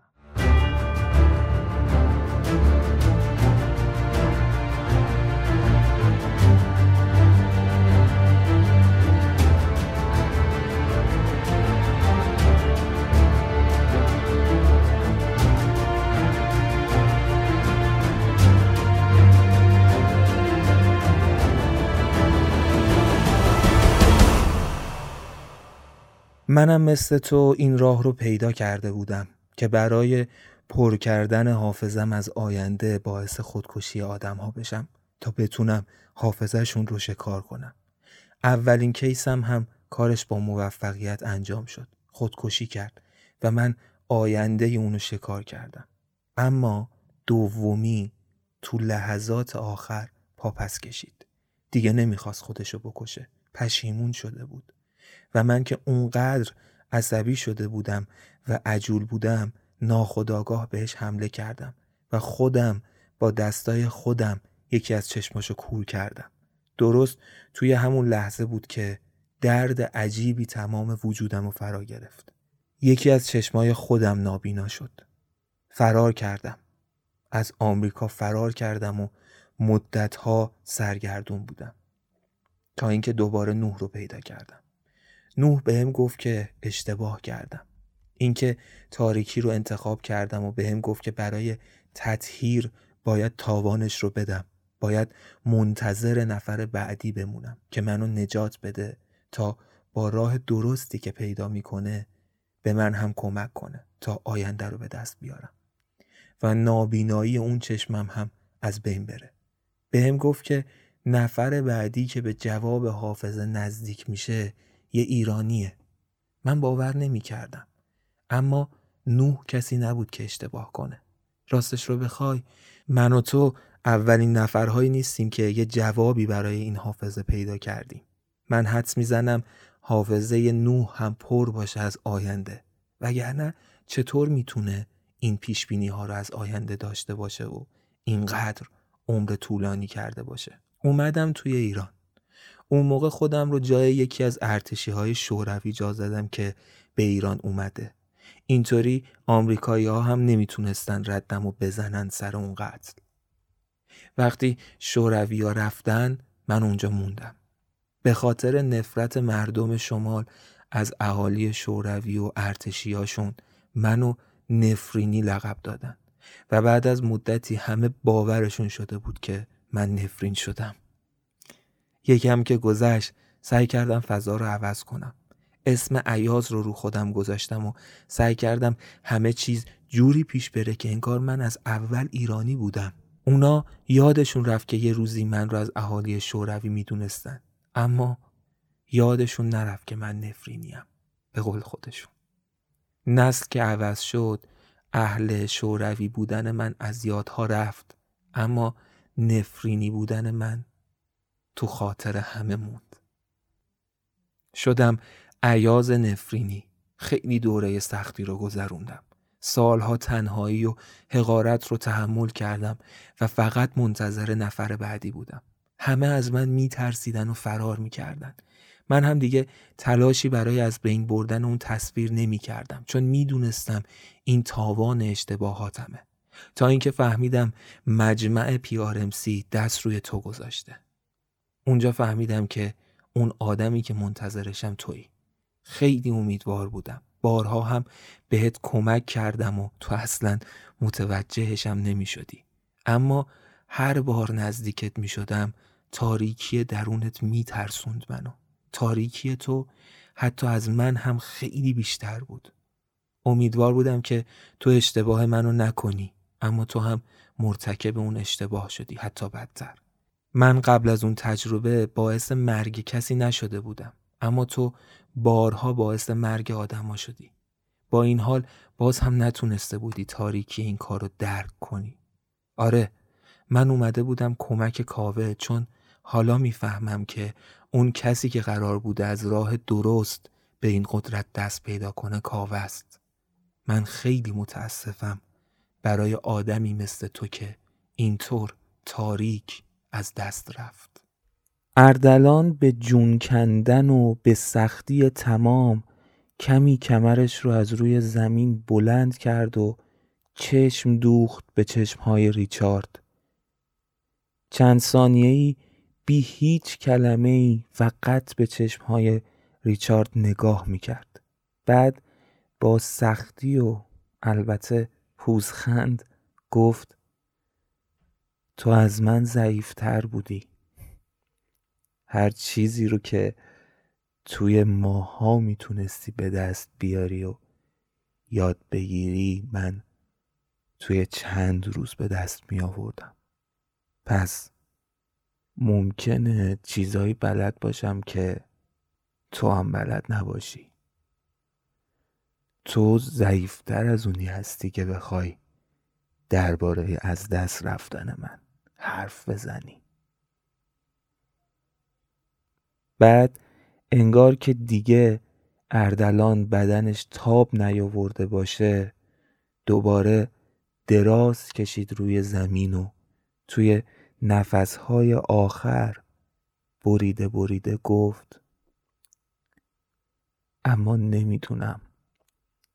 من تاریکی رو انتخاب کردم یا تاریکی من رو. و بعد از گفتن این کلمات آروم چشمهاش رو فرو بست.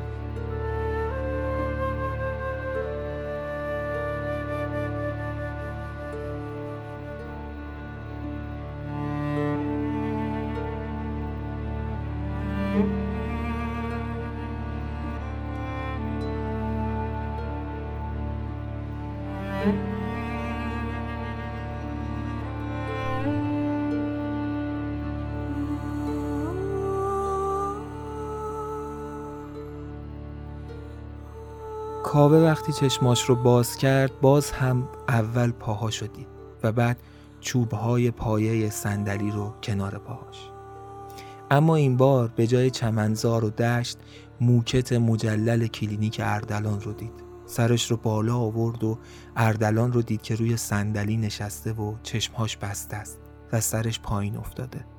لحظاتی گذشت تا به خاطر بیاره چه اتفاقی براش افتاده. حضور کس دیگه ای رو اونجا احساس کرد. نگاهی به سمت راستش انداخت و دید یک صندلی دیگه سمت راستش با فاصله گذاشته شده و یک پیرمرد عجیب کنارش نشسته. پیرمردی که زل زده بود بهش یک چشمش سفید و یک چشمش آبی. کاوه با تعجب و بهت زده پرسید تو کی هستی؟ عیاز پیرمرد یک چشم سفید جواب داد من همون جوون بلند قد و بلند مو هم که کمکت کرد. با این تفاوت که تو تصویر جوونیای منو دیدی و حالا من تبدیل به این آدم شدم که به کمک تو نیاز داره. همونطور که به وقتش من کمکت کردم. کاوه که هنوز گیج و منگ بود از تمامی اتفاقات عجیب و غریبی که تجربه کرده بود سرش رو پایین انداخت. براش سخت بود که باور کنه که اون جوون بلند قد و رشید و زیبا همین پیرمرد مشمعز کننده است. اما انقدر چیزهای عجیب و غریب تجربه کرده بود که باور همچین چیزی براش امکان پذیر بود. پس سری تکون داد و گفت از کمکت ممنونم. بعد از جاش بلند شد و رفت سراغ چاقوی روی میز. می‌خواست طبق قرارش با اردلان حالا که جنگ رو پیروز شده چاقو رو بذاره توی دستای اردلان و ازش بخواد که چاقو رو فرو کنه توی چشمای خودش. و بعد هم آینده ذهن اردلان رو شکار کنه تا بتونه آینده ذهن آیداش رو به دست بیاره. رفت سمت چاقو برش داشت گرفتش توی مشتش نگاهش کرد. رفت سمت اردلان اردلانی که روی صندلی توی خوابی عمیق فرو رفته بود. چاقو رو به دست اردلان نزدیک کرد که توی همون لحظه عیاز خودش رو رسوند به کاوه و موچ دستش رو گرفت و مانع این کار شد. کاوه با حیرت بهش نگاه کرد. چشماش گرد شده بود و گفت چی کار می‌کنی؟ عیاز بهش گفت تو چی کار می‌کنی؟ کاوه گفت قرارمون این بوده. من جنگ رو بردم و حالا می‌خوام آینده ذهنش رو شکار کنم. اون باید خودکشی کنه. عیاز بهش گفت می‌دونی من چرا به تو کمک کردم؟ من قرار بود به اردلان کمک کنم. یعنی اینطور فکر می‌کردم. اما به کمک تو اومدم چون اردلان تاریکی رو انتخاب کرده بود. تو نباید باعث مرگ کسی بشی. می‌دونم که می‌خوای حافظت رو از آینده پر کنی اما باید بهت بگم که تو همین الان هم می‌تونی این کار رو انجام بدی. اردلان دچار مرگ ذهنی شده.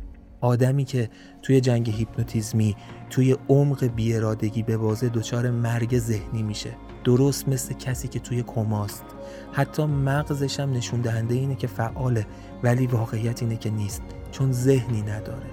ذهنش رو باخته و از دست داده. تو همین الان فقط کافی از خیالت و تمرکزت استفاده کنی تا آینده ذهن اردلان رو و هر چیزی که توی ذهنش بوده رو از جمله آینده اون دوتا قربانی رو هم شکار کنی. فقط این رو یادت باشه.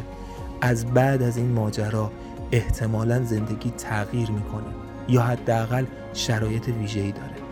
نترس و این رو یادت باشه که من کنارتم و کمکت می‌کنم.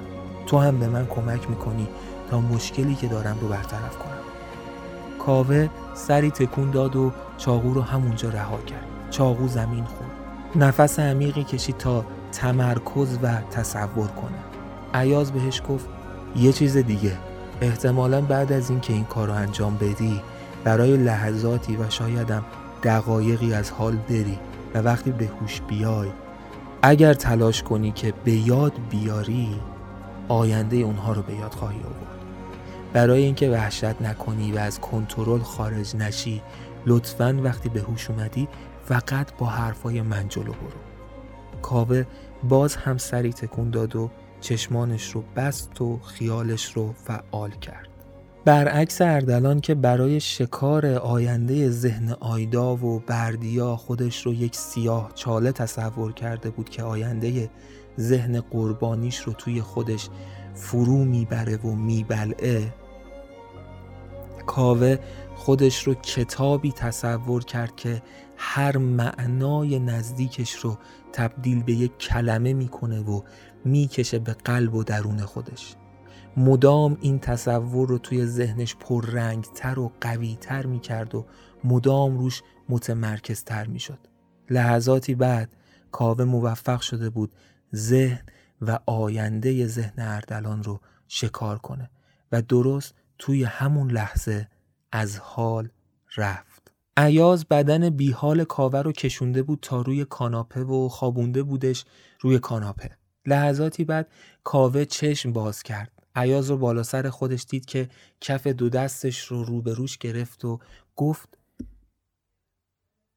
هیچ چیزی به یاد نیار. سعی نکن به یاد بیاری. توی همین لحظه باش. فقط توی همین لحظه باش. ناخداگاه ذهن کاوه برای فهم کلمات عیاز می‌خواست سمت یادآوری بره. اما عیاز دوباره با تحکم گفت الان فقط نفس عمیق بکش یادآوری نکن. به یاد نیار هیچ چیزی رو به یاد نیار. فقط نفس عمیق بکش. کاوه توی اون لحظات نمی‌دونست که چرا داره به این پیرمرد اعتماد می‌کنه اما می‌دونست که باید این کار رو بکنه. و کار درستیه. اما چراشو نمی‌دونست. چند نفس عمیق کشید. بعد از اینکه کاوه نفسهای عمیق رو کشید عیاز بهش گفت حالا آروم سعی کن به یاد بیاری کاوه. کاوه سعی کرد به خاطر بیاره.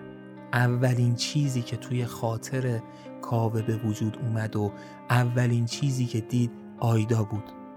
آیدایی که اسمش به عنوان بهترین بازیگر نقش اول زن جشنواره فیلم ونیز خونده میشه و اون با خنده تو حالی که خیلی بزرگتر شده و زیباتر و خانومتر داره از پله های سن بالا میره برای گرفتن جایزش. از دیدن این صحنه لبخند روی لبهای کاوه اومد. عیاز که خنده رو روی لبهای کاوه دید فهمید که اولین گام به درستی انجام شده. دوباره دستش رو چرخوند و به کاوه گفت دوباره به یاد بیار. دوباره به یاد بیار. کاوه برای بار دوم سعی کرد به یاد بیاره. این بار تصویر مرد جا افتاده عینکی رو دید که توی یکی از کلاس های دانشگاه تهران مشغول درس دادنه. بردیایی رو دید که تبدیل به یک استاد دانشگاه شده. لحظاتی بعد باز هم عیاز دستش رو چرخوند و گفت برای بار سوم به یاد بیار. کاوه چشمهاش رو بست تا به یاد بیاره. این بار اولین چیزی که دید تصویر صورت اردلان سپهر بود. توی یک بیابون وسیع. انگار کمی اومد عقبتر و تصویر براش یواش یواش کاملتر می‌شد. اردلان رو دید که ایستاده و کمی کمر و گردنش به سمت پایین خم شده. انگار چیزی رو در پایین پاش داره تماشا می‌کنه. دوباره تصویر اومد عقبتر. اسلحه رو توی دستان اردلان دید و بعد کسی که زانو زده جلوی پاهای اردلان و پشتش به تصویر و دید کاوه بود. اردلان دیالوگی گفت که کاوه رو به وحشت انداخت. اون گفت جنگ اول رو تو بردی اما برنده جنگ دوم منم. کاوه با وحشت دوید به اون طرف اردلان تا چهره مرد زانو زده رو ببینه و خودش رو دید که کمی گرد پیری به کنار شقیقه هاش و ریش هاش اضافه شده. وحشت همه وجودش رو گرفته بود. فقط می‌خواست از اون صحنه فرار کنه. شروع کرد به فرار کردن از اون صحنه و فقط کمی از اونجا دور شده بود که صدای شلیک اسلحه پیچید توی کل اون بیابون. کاوه از جاش پرید. به صورت عیاز خیره بود و نفس نفس می‌زد. نگاهش رفت سمت اردلان که به خوابی عمیق و بی انتها فرو رفته بود و بدنش روی صندلی ول بود. نفس نفس می‌زد و خیره موند به روانکاوی که در تاریکی اسیر موند.